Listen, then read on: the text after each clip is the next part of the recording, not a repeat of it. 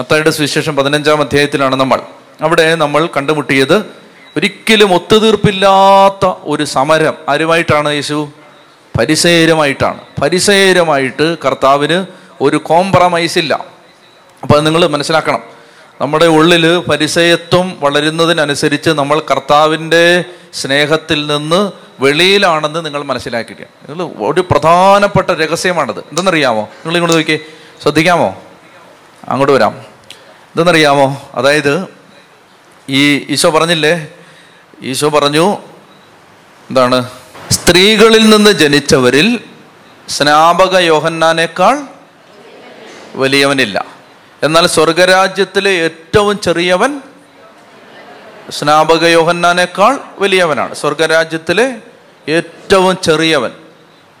അപ്പോൾ എന്നിട്ട് ഈശോ പറയുകയാണ് ഇനി ഇത് പറയുന്നത് കേട്ടോണം. നിങ്ങളുടെ നീതി നിങ്ങളുടെ നീതി നിയമജ്ഞരുടെയും പരിസയരുടെയും നീതിയെ അതിശയിക്കുന്നില്ലെങ്കിൽ നിങ്ങൾ സ്വർഗരാജ്യത്തിൽ പ്രവേശിക്കുകയില്ല.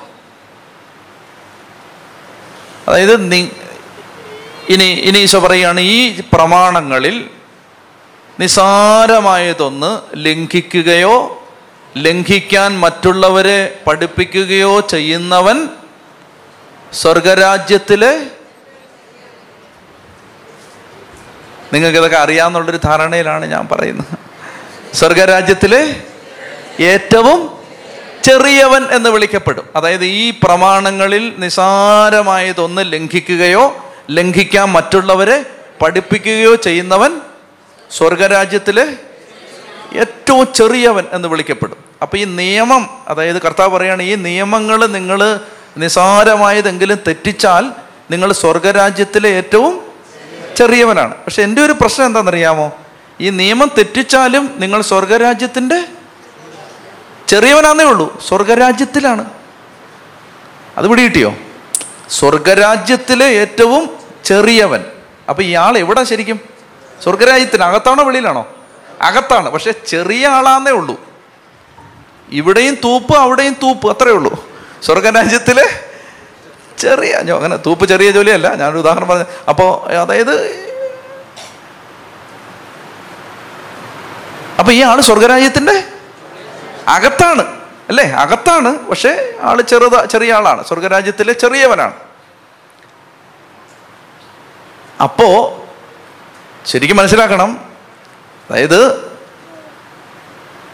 ചെറിയ ചെറിയ പോരായ്മകളൊക്കെ ജീവിതത്തിൽ സംഭവിച്ചാലും സ്വർഗരാജ്യത്തിന്റെ അകത്താണ്. അതിനകത്ത് കാരണം സ്വർഗരാജ്യത്തിന്റെ അകത്തൊരാൾ കയറുന്നത് അയാളുടെ പ്രവൃത്തി വഴിയല്ല. പിന്നെ യേശുവിന്റെ കുരിശുമരണത്തിന്റെ യോഗ്യതയിലാണ്. അപ്പൊ അത് വിശ്വസിച്ചു അല്ലെങ്കിൽ മാമോദീസ സ്വീകരിച്ചു ദൈവരാ സ്വർഗരാജ്യത്തിന്റെ അകത്തായി. സ്വർഗരാജ്യത്തിന്റെ അകത്തായി നിങ്ങൾ പേടിക്കൊന്നും വേണ്ട. സ്വർഗത്തിൽ പോകുമെന്ന് ആരെങ്കിലും ചോദിച്ചാൽ കണ്ണും പൂട്ടി പറഞ്ഞോണം. പോയിരിക്കും. പിന്നെ പോവാതെ അല്ല പിന്നെ പാടുപെടേണ്ട വല്ല കാര്യമുണ്ടോ? അല്ലേ? ഇവിടെ പ്രസംഗിക്കുന്നവർക്ക് പോലും ഒരു ഉറപ്പില്ല പോവുമെന്ന് എന്നല്ലേ കേൾക്കുന്നവർക്ക് അല്ലേ? പ്രസംഗിക്കുന്നവർ തന്നെ പോവായിരിക്കും. ഒരു കാര്യം ഉറപ്പിച്ചോണം. സ്വർഗരാജ്യത്തിൽ പോയിരിക്കും. അതിന് ഒരു സംശയമില്ല. കാരണം അത് മാമോദീസ വഴി കർത്താവിശ്വമിശിക സ്വർഗരാജ്യത്തിലേക്കുള്ള പ്രവേശനത്തിന്റെ ആദ്യത്തെ സ്റ്റെപ്പ് തുടങ്ങി.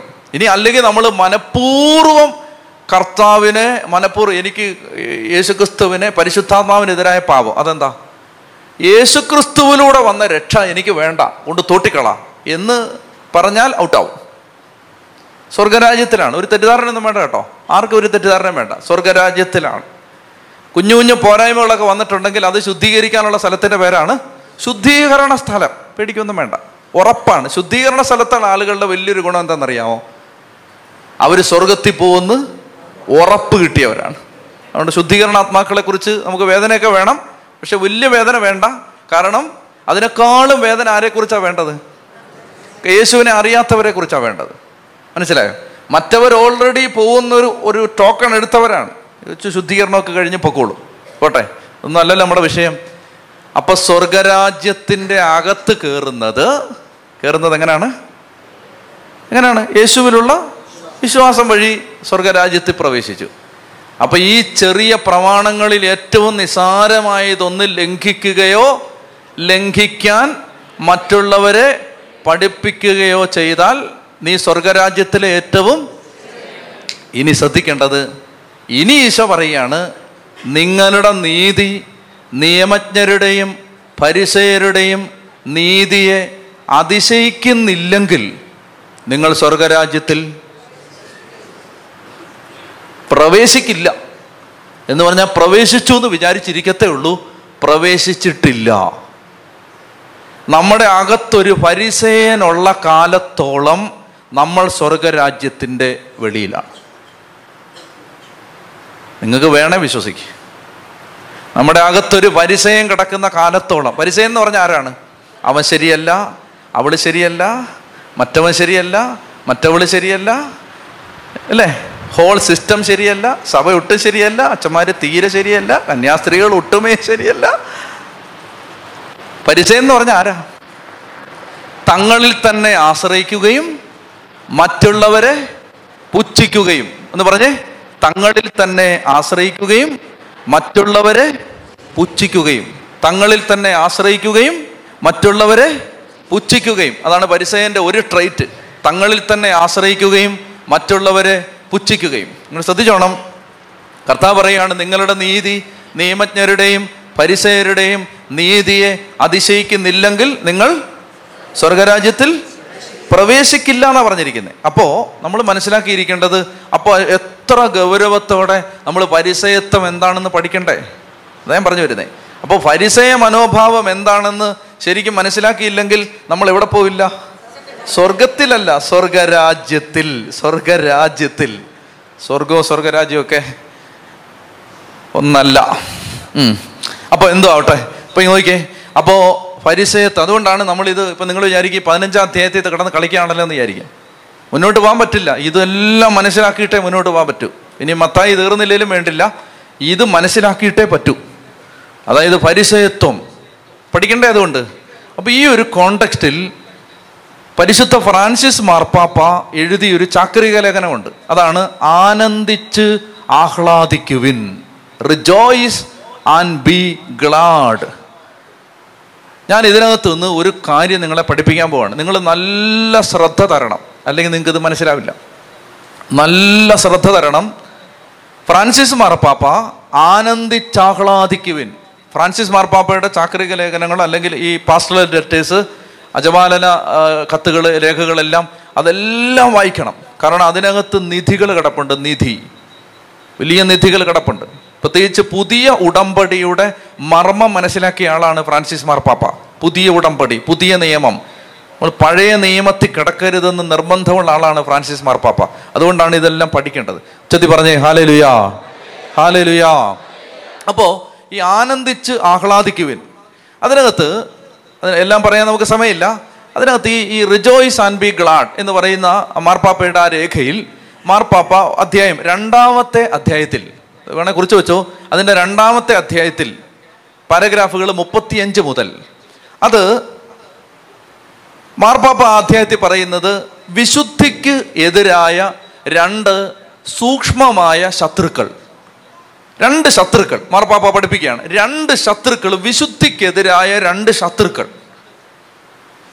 നമ്മൾ വിശുദ്ധരാവണമെന്നാണ് ഈ ചാക്രിക ലേഖനത്തിൽ മാർപ്പാപ്പ പറയുന്നത്. എല്ലാവർക്കും വിശുദ്ധരാവാൻ പറ്റും. ഇതാണ് മാർപ്പാപ്പ അതിനകത്ത് പഠിപ്പിക്കുന്നത്. എന്നിട്ട് വിശുദ്ധിയെക്കുറിച്ച് പഠിപ്പിക്കുമ്പോൾ എല്ലാവർക്കും വിശുദ്ധരാവാം എന്ന് പറഞ്ഞിട്ട് നമ്മുടെ മനസ്സിലുള്ള ധാരണകളെല്ലാം പൊളിച്ചെഴുതുകയാണ് മാറപ്പാപ്പ എന്നിട്ട് അദ്ദേഹം പറയുകയാണ് നിങ്ങൾ വിചാരിക്കുന്ന അല്ല വിശുദ്ധി. നിങ്ങൾ വിചാരിക്കുന്ന അല്ല വിശുദ്ധര്. എന്ന് പറഞ്ഞിട്ട് അതൊക്കെ എല്ലാം വിശദമായിട്ട് ഇപ്പോൾ പറയാൻ സമയമില്ല. എപ്പോഴെങ്കിലും ഒരു അവസരം കിട്ടിയാൽ ഇത് പഠിപ്പിക്കണമെന്നുണ്ട് എനിക്ക്. അത്രയ്ക്ക് ഒന്നാം തരം മുത്താണിത്. മുത്ത് മുത്ത്. അപ്പൊ ശ്രദ്ധിച്ച് ഈ രണ്ടാമത്തെ അധ്യായത്തിൽ വിശുദ്ധിക്കെതിരായ രണ്ട് ശത്രുക്കൾ. അതാണ് വിശുദ്ധിക്കെതിരായ രണ്ട് സട്ടിൽ എനിമീസ് എന്നാണ് പറയുന്നത്. സട്ടിലാണ് S U B T L E subtle enemies സൂക്ഷ്മമാണത്. എന്ന് പറഞ്ഞാൽ സൂക്ഷിച്ച് നോക്കിയാലേ കാണൂ. വിശുദ്ധിക്കെതിരായ രണ്ട് വലിയ ഭീകരന്മാര് നമ്മൾ പാത്തിരിപ്പുണ്ട് നമ്മുടെ ഇടയിൽ സൂക്ഷിച്ച് നോക്കിയാലേ കാണൂ. എന്തൊക്കെയാണ്? ആ രണ്ട് ശത്രുക്കളാണ് മാർപ്പാപ്പ പറയുന്നത്. ഒന്ന് ഗ്നോസ്റ്റിസിസം രണ്ട് പെലാജിയനിസം. ഈ പേരൊന്നും കേട്ട് നിങ്ങൾ പേടിക്കണ്ട. ഒന്ന് എന്താണ്? Gnosticism G N O S T I C I S M അത് അമ്മച്ചിമാർ മല ഇംഗ്ലീഷ് അറിയാത്തവർ ജ്ഞേയവാദം ജ്ഞാനവാദം എന്നൊക്കെ പറയാം. അതിന് അത് പേടിക്കൊന്നും വേണ്ട. എന്താ നീ ഇപ്പോൾ പറഞ്ഞുതരാം? പറഞ്ഞു കഴിയുമ്പോൾ ഇതായിരുന്നു ഗ്നോസ്റ്റിസിസം എന്ന് അമ്മച്ചി തന്നെ പറയും. അതുകൊണ്ട് ആര് വിഷമിക്കണ്ട. പറഞ്ഞു തരാം പേരിപ്പോൾ പറയാതെ നിവൃത്തിയില്ലാത്തത് കൊണ്ടാണ് എന്താണത്? ഗ്നോസ്റ്റിസിസം. എന്താണത്? ഗ്നോസ്റ്റിസിസം. അതാണത്. ഗ്നോസ്റ്റിസിസം. കേട്ടോ? ഗ്നോസ്റ്റിസിസം. അതെന്താണ്? മാർബ പറ ഒന്നാമത്തേത്. രണ്ടാമത്തേത് പെലാജിയനിസം. എന്താണ്? പെലാജിയനിസം. എന്ന് പറഞ്ഞത്? ഇതൊക്കെ ആദിമ സഭയിലെ സഭ ശപിച്ച് തള്ളിയ പാഷണ്ഡതകളാണ്.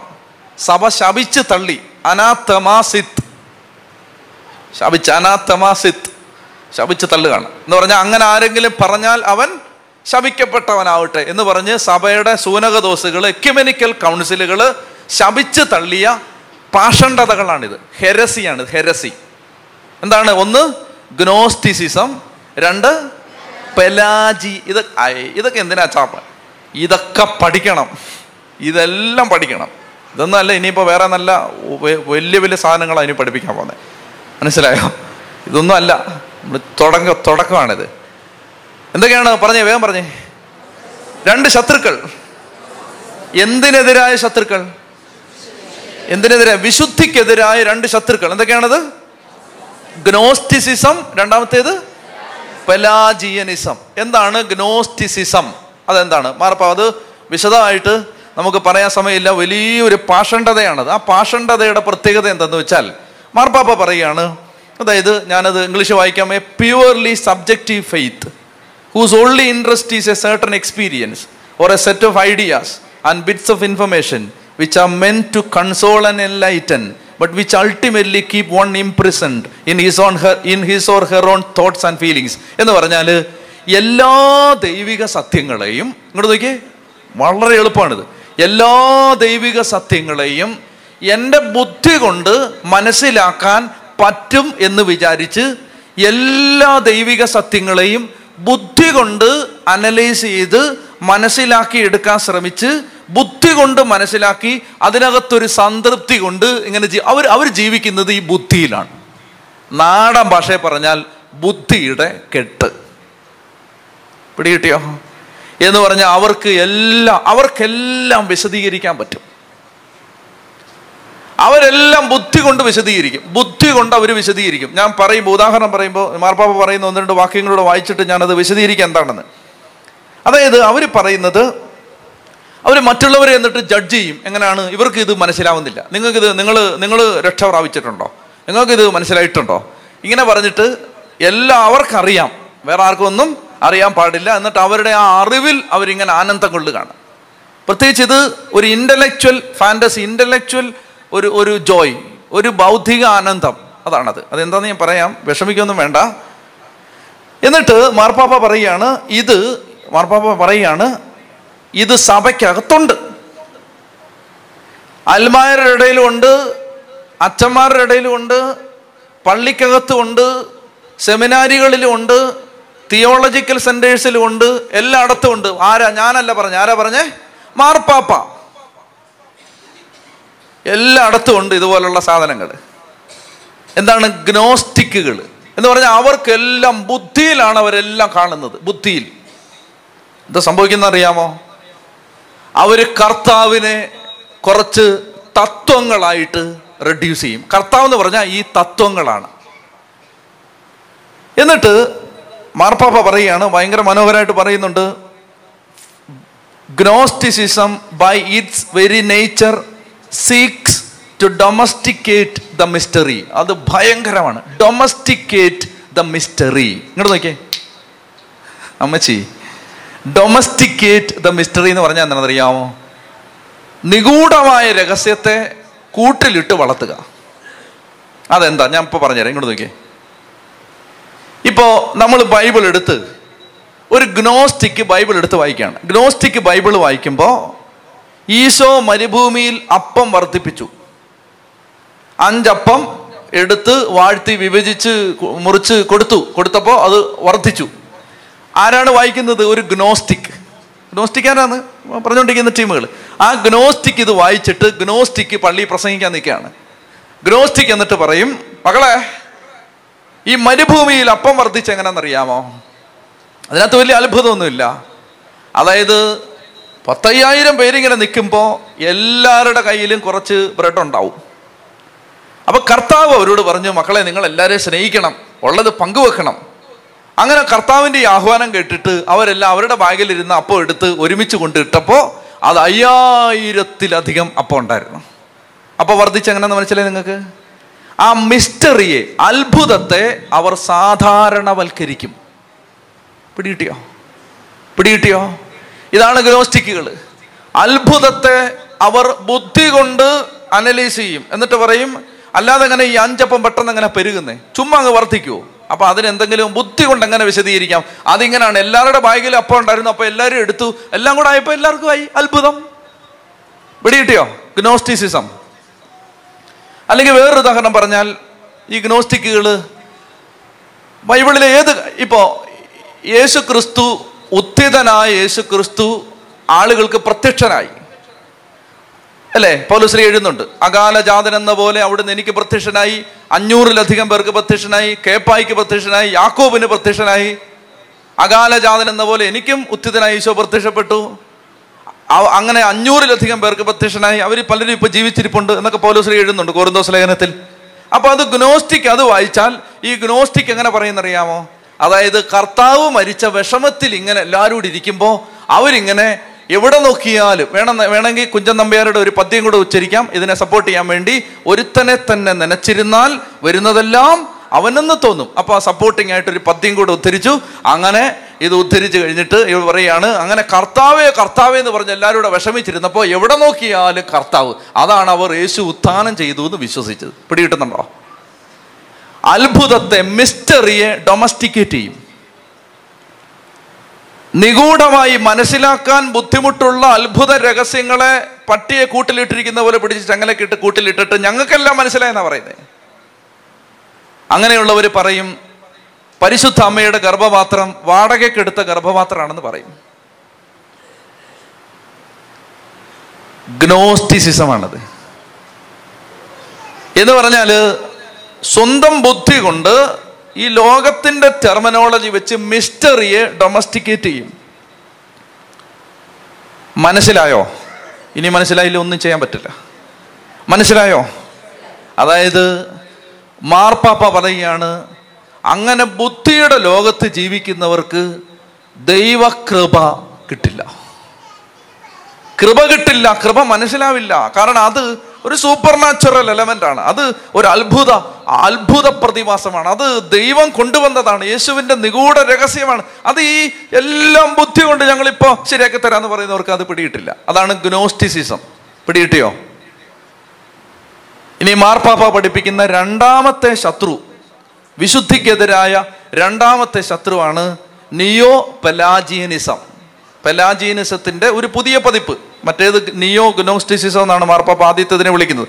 അതായത് നിയോ പെലാജിയനിസം അതെന്താന്ന് വെച്ചാൽ ഇങ്ങോട്ട് നോക്കിയേ. അതാണ് നമ്മുടെ ഇടയിൽ കൂടുതലും. കരിസ്മാറ്റിക്ക് നമ്മൾ ഭക്തരുടെ ഇടയിൽ കൂടുതലും പെലാജിയനിസമാണ് അത് ശ്രദ്ധിച്ചോണം. അത് അച്ചട്ടാണ്. പെലാജീനിസമാണ് നമ്മുടെ ഇടയിൽ കൂടുതൽ. മറ്റേത് കുറച്ചുകൂടെ കുറച്ചുകൂടെ വിവരവും ബോധമുള്ള ആളുകളുടെ ഇടയിലാണ് ഗ്നോസ്റ്റിസിസം ഈ ഭക്തരുടെ ഇടയിലാണ് പെലാജീനിസം പെലാജീനിസം എന്ന് പറഞ്ഞാൽ എന്താണ്? പെലാജീനിസം എന്ന് പറഞ്ഞാൽ എന്റെ കഴിവുകൊണ്ട് ഞാൻ വിശുദ്ധി നേടും. അതാണ് പെലാജീനിസം സിമ്പിളായിട്ട് പറഞ്ഞാൽ എന്റെ കഴിവ് കൊണ്ട് ഞാൻ വിശുദ്ധി നേടും. എന്ന് പറഞ്ഞാൽ എന്താണ്? നമ്മൾ അവരോട് ചോദിക്കുകയാണ് അച്ഛാ അല്ലെ ബ്രദറെ സിസ്റ്ററെ എങ്ങനെയാണ് ഈ കൃപ കിട്ടിയത്? അതിനെന്താ ചെയ്തേ? അത് ഞാൻ നാൽപ്പത് ദിവസം കണ്ടിന്യൂസ് ഇരുന്ന് ഉപവസിച്ചു വെള്ളം മാത്രം കുടിച്ചിരുന്ന് പ്രാർത്ഥിച്ചു. പിന്നെ ഞാൻ അങ്ങനെ മലയിൽ ഒരു മൂന്ന് തവണ മുട്ടലിഴഞ്ഞു പിന്നെ ഒരു അമ്പത് ദിവസം പിന്നെ വെള്ളം പോലും കുടിക്കാതെ ഫാസ്റ്റ് ചെയ്തു. ഇതിന്റെ പേരാണ് പെലാജീനിസം. പിടികിട്ടിയോ? അതായത് എന്റെ അധ്വാനം കൊണ്ടാണ് എനിക്ക് കൃപ കിട്ടിയതെന്ന് ചിന്തിക്കുന്ന ഏർപ്പാടിനെ മാർപ്പാപ്പ വിളിക്കുകയാണ് നിയോ പെലാജീനിസം. എങ്ങനെയാണ് കൃപ കിട്ടിയത്? അത് ഞാൻ അഞ്ഞൂറ് ദിവസം കഥ കടച്ചിരുന്ന് പ്രാർത്ഥിച്ചപ്പോൾ കൃപ കിട്ടി.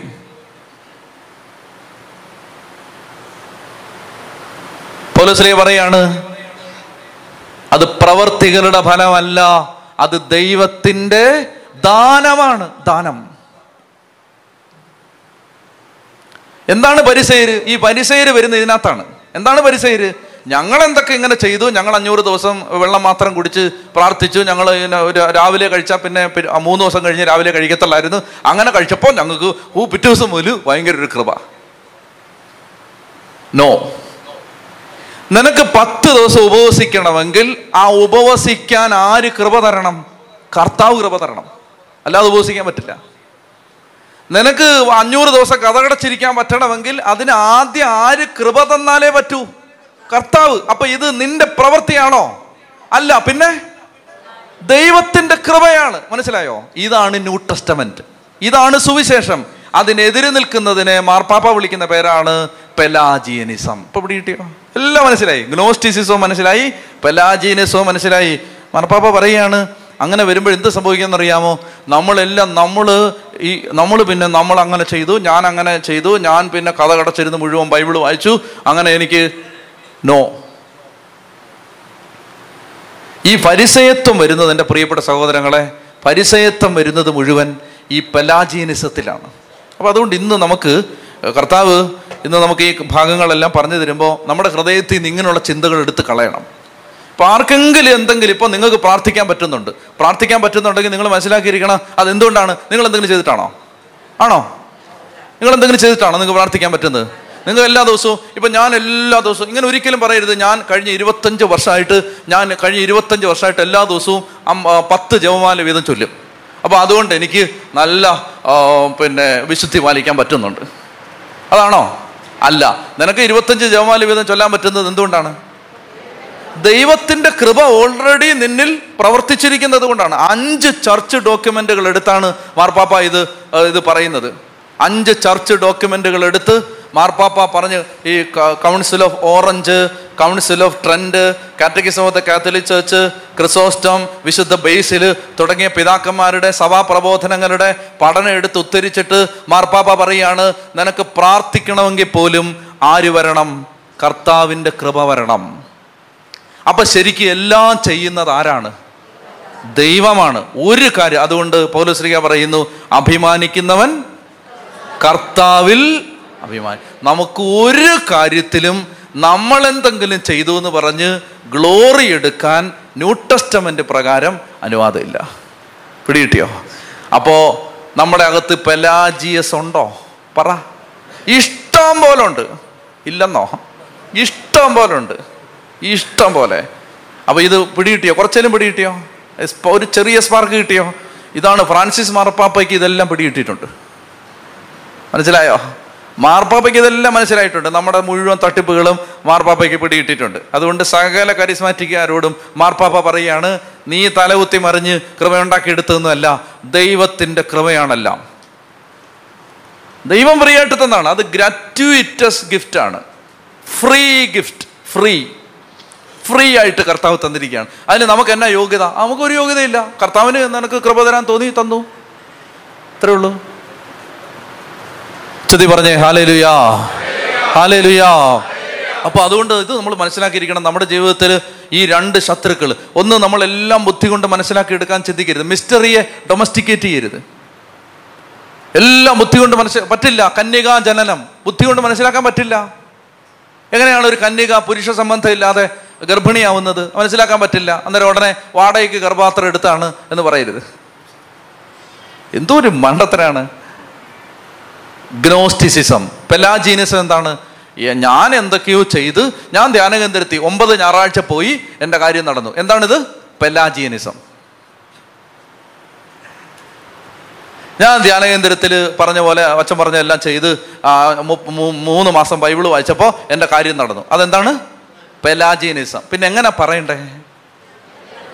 മൂന്ന് മാസം ബൈബിൾ വായിക്കാനുള്ള കൃപ കർത്താവ് എനിക്ക് തന്നു. ഞാൻ ബൈബിൾ വായിച്ചു. ആ കൂട്ടത്തിൽ എനിക്ക് കുറെ അനുഗ്രഹം കിട്ടി. മനസ്സിലായോ? അപ്പൊ ശരിക്കും അത് സ്റ്റാർട്ടിങ് പോയിന്റ് ആരാണ്? നമ്മളാണോ? കർത്താവാണ്. അതുകൊണ്ടാണ് പൗലോശ്രീക പറയുന്നത് അഭിമാനിക്കുന്നവൻ കർത്താവിൽ അഭിമാനിക്കട്ടെ. ഒരു കാര്യത്തിൽ ആർക്കും ഒരു ഗ്ലോറി എടുക്കാനില്ല. പിടികിട്ടുന്നുണ്ടോ ഇപ്പൊ ഏകദേശം? ഇതാണ് ഈശോ പറഞ്ഞത് ആത്മാവിൽ ദരിദ്രർ ഭാഗ്യവാന്മാർ. ഇതാണ് ആത്മാവിലെ ദാരിദ്ര്യം എന്ന് പറഞ്ഞാൽ എനിക്ക് എന്റേതെന്ന് പറയാൻ ഒന്നുമില്ല. അങ്ങനെയുള്ളവർക്ക് എന്ത് കിട്ടും? സ്വർഗരാജ്യം അവരുടേതാണ്. നിങ്ങളെ ആലോചിച്ച് നോക്കുക അപ്പൊ സ്വർഗം മുഴുവൻ നിങ്ങളെ സഹായിക്കാൻ വരും. എല്ലാ സ്വർഗം മുഴുവൻ നിങ്ങളുടെ സഹായത്തിന് ഓരോ സ്വർഗത്തിന്റെ ഏജൻസിയും നിങ്ങളുടെ സഹായത്തിന് വരും. നമുക്ക് ഒന്നിൽ ഒരു കാര്യത്തിലും നമുക്ക് ഗ്ലോറി എടുക്കാൻ ഇല്ലെന്ന് നമ്മളങ്ങ് കണ്ണും പൂട്ടി വിശ്വസിക്കണം. കേട്ടോ? അങ്ങനെ വിശ്വസിക്കുമ്പോൾ സ്വർഗത്തിന്റെ മുഴുവൻ സഹായവും നമ്മുടെ മേ കടന്നു വരും. ചതി പറഞ്ഞേ ഹാലേ ലുയാ ഹാലേ ലുയാ ഹാലേ ലുയാ ഹാലേ ലുയാ ചതി പറഞ്ഞേ ഹാലേ ലുയാ ഹാലേ ലുയാ ഹാലലുയാ ഹാലലുയാ. ഒന്ന് കണ്ണടച്ച് കരങ്ങൾ സ്വർഗത്തിലേക്ക് ഉയർത്തി നമ്മുടെ ജീവിതത്തിൽ എപ്പോഴെങ്കിലും നമ്മൾ അറിവില്ലാതെ നമ്മൾ എന്തെങ്കിലും ചെയ്തിട്ടാണ് നമുക്ക് അനുഗ്രഹങ്ങൾ കിട്ടിയത് എന്ന് പറഞ്ഞിട്ടുണ്ടെങ്കിൽ അത് സുവിശേഷത്തിനെതിരാണ്. അത് പരിചയത്വമാണ് അപ്പൊ അതുകൊണ്ട് രണ്ട് കരങ്ങൾ നന്നായിട്ട് ഉയർത്തിക്കേ നന്നായിട്ട് കരങ്ങൾ ഉയർത്തി ഒന്ന് ഹൃദയം തുറന്ന് സ്തുതിച്ച് അനുതാപത്തോടെ സ്തുതിച്ച് ഹാലലുയാ ഹാലലുയാ ഹാലലുയാ. ഒരു പത്ത് പേര് സ്വരം കേൾക്കട്ടെ മക്കളെ ഉച്ചത്തി സ്തുതിച്ച്. യേശുവേ നന്ദി നന്ദി നന്ദി നന്ദി നന്ദി നന്ദി നന്ദി. യേശുവേ സ്തുതി യേശുവേ ആരാധന. യേശുവേ ആരാധന ആരാധന ആരാധന ആരാധന ആരാധന. ഹാലലുയ ഹാലലുയ ഹാലലുയ ഹാലലുയ ഹാലലുയ ഹാലലുയ ഹാലലുയ ഹാലലുയ ഹാലലുയ ഹാലലുയ യേശുവേ നന്ദി നന്ദി നന്ദി. ചെത്തി പറഞ്ഞേ ഹാലലുയാ ഹാലലുയാ മത്തായിയുടെ സുവിശേഷം പതിനഞ്ചാം അധ്യായത്തിൽ നമ്മളിങ്ങനെ വായിക്കുകയാണ്. മത്തായിയുടെ സുവിശേഷം പതിനഞ്ച് പതിമൂന്ന് പതി പന്ത്രണ്ട് പതിമൂന്ന്. കേട്ടാ മതി.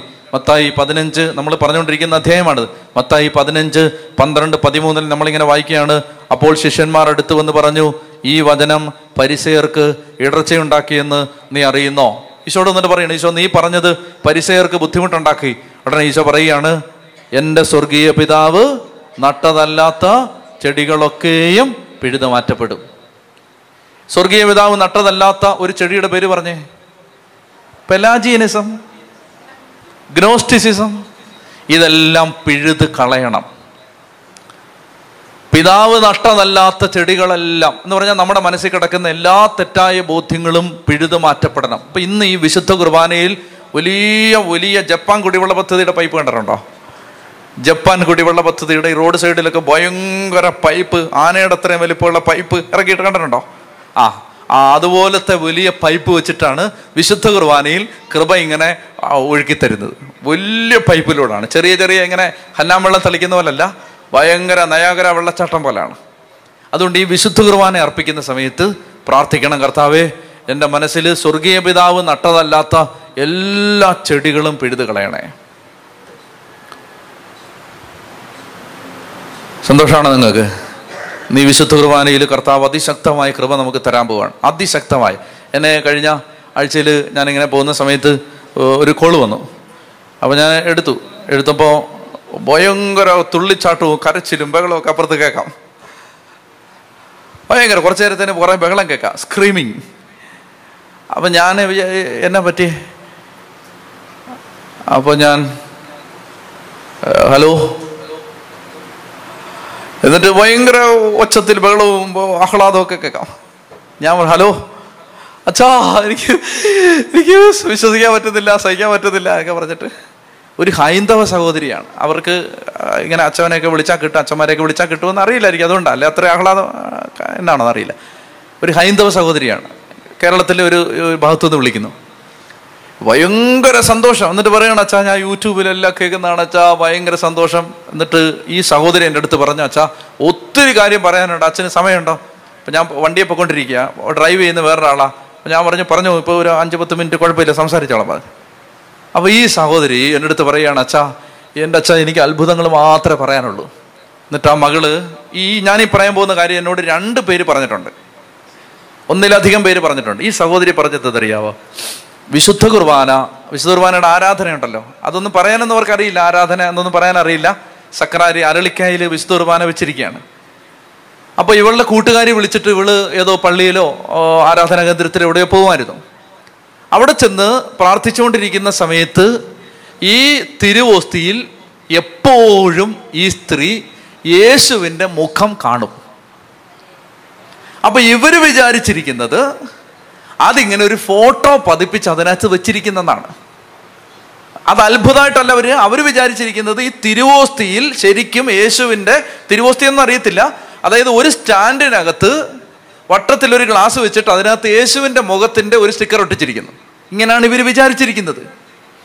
മാസങ്ങളോളം വർഷങ്ങളോളം ഈ സ്ത്രീ വിചാരിച്ചിരുന്നത് യേശുവിന്റെ സ്റ്റിക്കർ ഒട്ടിച്ച് വെച്ചിരിക്കുന്നതാണ്. എന്ന് പറഞ്ഞാൽ എല്ലാ ആരാധനയിലും അവർ യേശുവിന്റെ മുഖം തിരുവോസ്തിയിൽ കാണുമായിരുന്നു.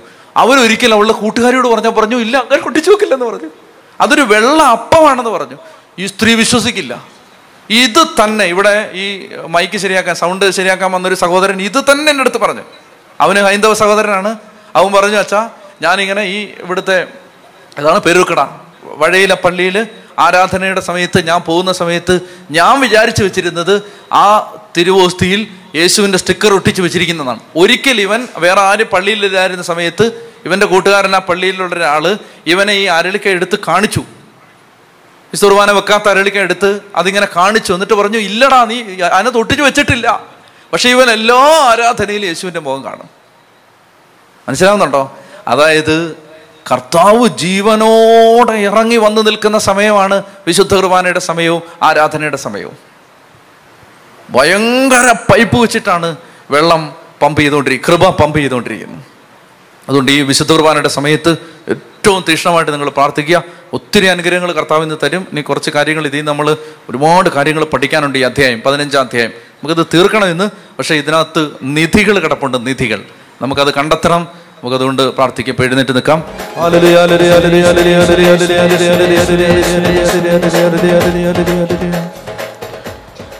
കർത്താവേ അങ്ങയുടെ ആത്മാവ് എല്ലാ മക്കളെയും എല്ലാ സാഹചര്യങ്ങളെയും പരിശുദ്ധമായ അങ്ങയുടെ ആത്മാവ് ഇപ്പോൾ ഏറ്റെടുക്കണമേ. ഹൃദയഭാരങ്ങളെല്ലാം ഏറ്റെടുക്കണമേ. പരിശുദ്ധാത്മാവേ അപരിമയമായ ശക്തി ഞങ്ങളിൽ നിറയട്ടെ. പരിശുദ്ധാത്മാവേ അതിസ്വാഭാവിക ശക്തി ഞങ്ങളിൽ നിറയട്ടെ. പരിശുദ്ധാത്മാവേ സ്വർഗത്തിന്റെ വലിയ ശക്തി വലിയ കൃപ എല്ലാ മക്കളിലും നിറയട്ടെ. പറഞ്ഞേ ഹാലലുയാ. ഹാലലുയാ. ശാന്തമായിട്ടിരിക്കാം. മത്തായിയുടെ സുവിശേഷം പതിനഞ്ചാം അധ്യായമാണ് നമ്മൾ ചർച്ച ചെയ്തുകൊണ്ടിരിക്കുന്നത്. അപ്പം അതിനകത്ത് നമ്മൾ കണ്ടുമുട്ടിയത് ഗ്നോസ്റ്റിസിസം പെലാജിയനിസം. എന്താന്ന് മനസ്സിലായോ? ഒന്ന് ബുദ്ധിയുടെ കെട്ടാണ്. രണ്ടാമത്തേത്? രണ്ടാമത്തേത്? സ്വന്തം കഴിവിലുള്ള അമിതമായ ആശ്രയമാണ്. അതാണ് പെലാജീനിസം. അപ്പോൾ അതുകൊണ്ട് എല്ലാം ദൈവത്തിന്റെ കൃപയാണ്. എല്ലാം ഞാൻ എന്തായിരിക്കുന്നു? അത് ദൈവകൃപയാലാണ്. അപ്പോൾ ഈ ഒരു ബോധ്യം നമ്മുടെ ഹൃദയത്തിൽ നിറയുമ്പോഴാണ് പരിശുദ്ധാത്മാവ് വല്ല പാർപ്പാപ്പയിലൂടെ സംസാരിക്കുന്നത്. അപ്പോഴാണ് നമ്മൾ വിശുദ്ധരായി മാറുന്നത്. ആരാണ് നമ്മളെ വിശുദ്ധരാക്കുന്നത്? നമ്മുടെ പരിശ്രമങ്ങളാണോ? അല്ല. മറിച്ച് ദൈവത്തിന്റെ കൃപയാണ്. അപ്പോൾ ഇത് മാർപ്പാപ്പ പറയുകയാണ് ഇത് അംഗീകരിക്കാതെ നമുക്കൊരിക്കലും വിശുദ്ധരാവാൻ പറ്റില്ല.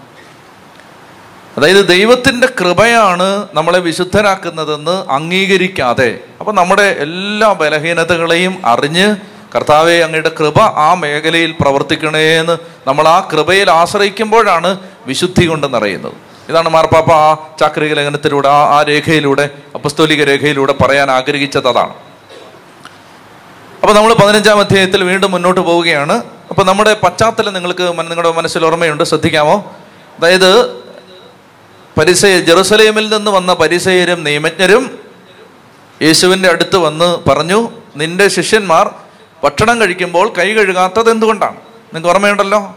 അതായത് ഈ കൈ കഴുകിയാൽ ഭക്ഷണം കഴിക്കുമ്പോൾ കൈ കഴുകുക പാത്രങ്ങൾ കഴുകുക അതുപോലെ ചതകുപ്പയുടെയും ജീരകത്തിന്റെയും ഒക്കെ ദശാംശം കൊടുക്കുക.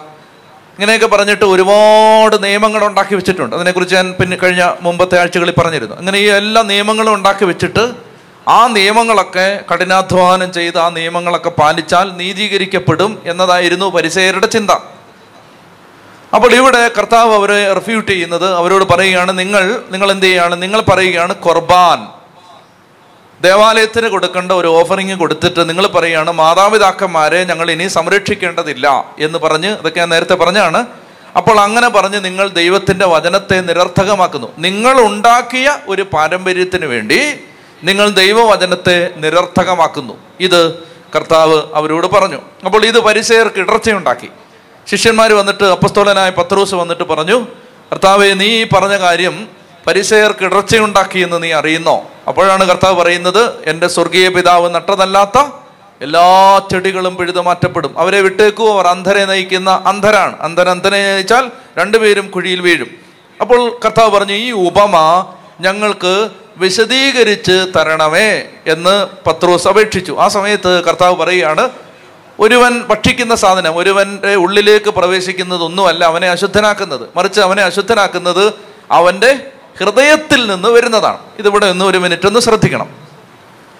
അതായത് നമ്മളൊരു ഭക്ഷണം കഴിക്കുന്നു. ആ ഭക്ഷണം കൈ കഴുകാതെ ഭക്ഷണം കഴിച്ചപ്പോൾ ആ ഭക്ഷണമല്ല നമ്മളെ അശുദ്ധരാക്കുന്നത്. ആ ഭക്ഷണത്തിന് പരമാവധി നമ്മളെ ശാരീരികമായി അശുദ്ധരാക്കാൻ പറ്റും. പരമാവധി. എന്നാൽ കർത്താവ് പറയുകയാണ് അങ്ങനല്ല. ഒരാളുടെ ആത്മീയ അശുദ്ധി ഒരാൾ ആത്മീയമായി അശുദ്ധനാവുന്നത് അങ്ങനല്ല. മറിച്ച് എങ്ങനെയാണ്? അയാളുടെ ഹൃദയത്തിൽ തിന്മ കിടക്കുമ്പോഴാണ്. നിങ്ങൾ ശ്രദ്ധിക്കുക. നമ്മൾ എന്ത് കഴിച്ചു കഴിച്ചില്ല എന്നുള്ളതല്ല. ഒരാളുടെ അശുദ്ധി എന്ന് പറഞ്ഞാൽ ഒരാളുടെ ശുദ്ധ അശുദ്ധികളെ നിർണയിക്കുന്നത്. മറിച്ച് ഒരാളുടെ ഹൃദയത്തിൽ എന്താണ് എന്നുള്ളതാണ്. ഇതൊന്ന് ശ്രദ്ധിക്കാമോ? നമ്മൾ എന്ത് കഴിച്ചു എന്ത് കഴിച്ചില്ല എന്നുള്ളതല്ല. മറിച്ച് നിന്റെ ഹൃദയത്തിൽ എന്താണ് കിടക്കുന്നത്? അതാണ് നീ ശുദ്ധനാണോ അശുദ്ധനാണോ എന്ന് തീരുമാനിക്കാനുള്ള ഏകകം മാനദണ്ഡം.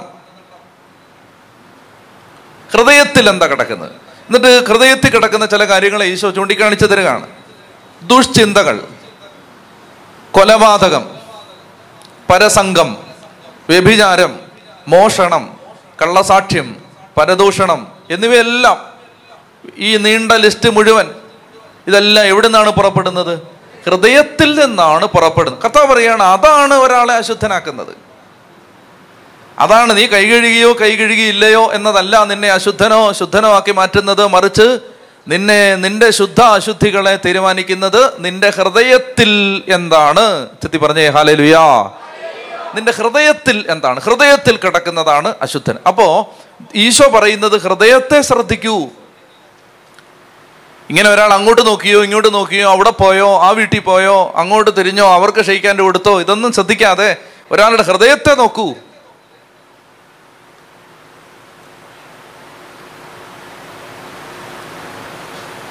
എന്തുദാഹരണം പറഞ്ഞാലും വിവാദമാവും. അതുകൊണ്ട് ഉദാഹരണമൊന്നുമില്ല.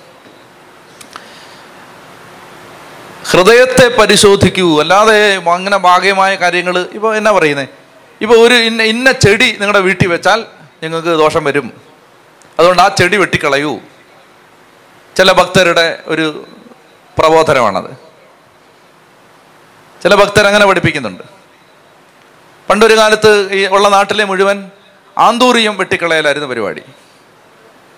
ഏ? ആന്തൂറിയം അത് വെട്ടിക്കളയലായിരുന്നു പരിപാടി. കാരണം അത് പിശാചിന്റെ ചെടിയാന്ന് പറഞ്ഞുകൊണ്ട് അത് വെട്ടിക്കളയലായിരുന്നു പരിപാടി. എന്തു പറഞ്ഞാലും വിഷയമാവും അതുകൊണ്ട് ഞാൻ കൂടുതൽ പറയുന്നില്ല. അതായത് ശ്രദ്ധിക്കുക. ഇതിനകത്തൊന്നും അല്ല കാര്യം. മറിച്ച് ഈ ഹൃദയത്തിനകത്ത് ദുഷ്ടതയും ഞാൻ ചോദിക്കട്ടെ നിങ്ങളോടക്ക് ഹൃദയത്തിനകത്ത് അസൂയയും അഹങ്കാരവും ദുശ്ചിന്തകളും പരസംഗവും വ്യഭിചാര ചിന്തകളും ആസക്തികളും മോഷണവും ഇതെല്ലാം കടന്നിട്ട് ആന്തൂര്യം വെട്ടിക്കളഞ്ഞിട്ട് വല്ല കാര്യമുണ്ടോ? ഒരു കാര്യമില്ല. വല്ല കാര്യമുണ്ടോ? ഒരു കാര്യമില്ല. വീടിന്റെ മുമ്പിൽ നിൽക്കുന്ന മുള വെട്ടിക്കളഞ്ഞിട്ട് വല്ല കാര്യമുണ്ടോ? ഒരു കാര്യമില്ല. അതിനകത്തല്ല കർത്താവ് പറയാണ് ഇപ്പൊ ഇന്ന് വന്ന് വന്ന് വന്ന് എന്താണ്? എല്ലാം ഈ ബാഹ്യമായ കാര്യങ്ങളിലാണ് ശ്രദ്ധ. മനസ്സിലാവുന്നുണ്ടോ? പെലാജിയനിസം. ബാഹ്യമായ കാര്യങ്ങളിലാണ് ശ്രദ്ധ. അത് ആ സാധനം അതാണ് ബന്ധനം അതെടുത്ത് മാറ്റ്. അതിനേക്കാളും ബന്ധനഴിയ ഒരു വഴിയുണ്ടെന്നറിയാമോ? നല്ലൊരു കുംഭസാരം നടത്ത്. എന്നിട്ട് ഈ കുശുമ്പും കുന്നായ്മയും അസൂയയും പരദൂഷണവും ഒക്കെ നിർത്തിയാൽ ഒന്ന് നല്ലപോലെ ബന്ധനം ഈ സാധനം പിന്നെ നമുക്ക് മാറ്റാം. പിന്നെ വേണേ മാറ്റാം. പറഞ്ഞേ ഹാലേ ലുയാ ഹാലേ ലുയാ എന്റെ പ്രിയപ്പെട്ട മക്കളെ ഇത് ശ്രദ്ധിക്കുക. അപ്പൊ ഇതാണ് ഈശോ പറയുന്നത്. പരിസേര് വന്നിട്ട് പറയുകയാണത് അവിടെ അവർ കൈ കഴുകിയിട്ടില്ല. ഒരു കൈ കഴുകാതാണ് ഇതിനകത്ത് കയറിയിരിക്കുന്നത്. അവർ കാൽ കഴുകിയിട്ടില്ല. അവൻ അവൻ ദശാംശം കൊടുത്തിട്ടില്ല. അതവിടെ നിൽക്കട്ടെ പക്ഷെ ഈ കൈ കഴുകാത്തവനും കാൽ കഴുകാത്തവനും ചിലപ്പോൾ നമ്മൾ പറയുന്ന പ്രകാരം ചില മ്ലേച്ഛ വസ്തുക്കളൊക്കെ വീട്ടിൽ വെച്ചിരിക്കുന്നവനൊക്കെ ആയിരിക്കും ചിലപ്പം നിന്നെക്കാളും കൂടുതൽ ഈ പ്രളയം വന്നപ്പോൾ പാവപ്പെട്ടവനോട് കരുണ കാണിച്ചത്. മനസ്സിലാവുന്നുണ്ടോ? അതായത് അങ്ങോട്ട് നോക്കിയില്ല ഇങ്ങോട്ട് നോക്കിയില്ല അത് ശ്രദ്ധിക്കുക അത് അത് അത് നോക്കാൻ പാടില്ല ഇതെല്ലാം അതല്ല ഇത് ഇതെല്ലാം ശ്രദ്ധിച്ച് നടന്നവൻ ഒരു തരി സ്നേഹം ഒരുത്തിനോട് കാണിച്ചിട്ടില്ല ഒരു കരുണ കാണിച്ചിട്ടില്ല ഒരു പരസ്നേഹം ഉണ്ടായിട്ടില്ല. എന്നിട്ട് ബാഹ്യമായ കാര്യങ്ങൾ. ഇതാണ് പരിസയ മതം. വെളിയിലുള്ള കാര്യങ്ങളെല്ലാം. ചൊത്തി പറഞ്ഞേ ഹാലേ ലുയാ ഹാലേ ലുയാ കൂടുതൽ പറയുന്നില്ല. കാലം അല്ലെ പൗലശ്രീ പറഞ്ഞ പോലെ ഇത് തിന്മയുടെ ദിനങ്ങളാണ്. അതുകൊണ്ട് ഇനി അടുത്തത് ഇനി കർത്താവ് ഉണ്ടല്ലോ ഇനി കർത്താവ് ഇവന്മാരെ മുഴുവൻ പ്രകോപിപ്പിക്കാൻ വേണ്ടി ഒരു പരിപാടി ചെയ്യാൻ പോവാണ്. നമുക്ക് പെട്ടെന്ന് ഒറ്റ വായനയിൽ പിടികിട്ടില്ല. എന്നാൽ സൂക്ഷിച്ച് വായിച്ചാൽ കർത്താവ് ബോധപൂർവം ചെയ്യുകയാണ്. ഇരുപത്തിയൊന്നാമത്തെ വാക്യം മുതൽ വായിക്കാം. യേശു അവിടെ നിന്ന് പുറപ്പെട്ട് ടൈർ സീതോൻ എന്നീ പ്രദേശങ്ങളിലെത്തി. മതി ഇങ്ങോട്ട് നോക്കിയേ.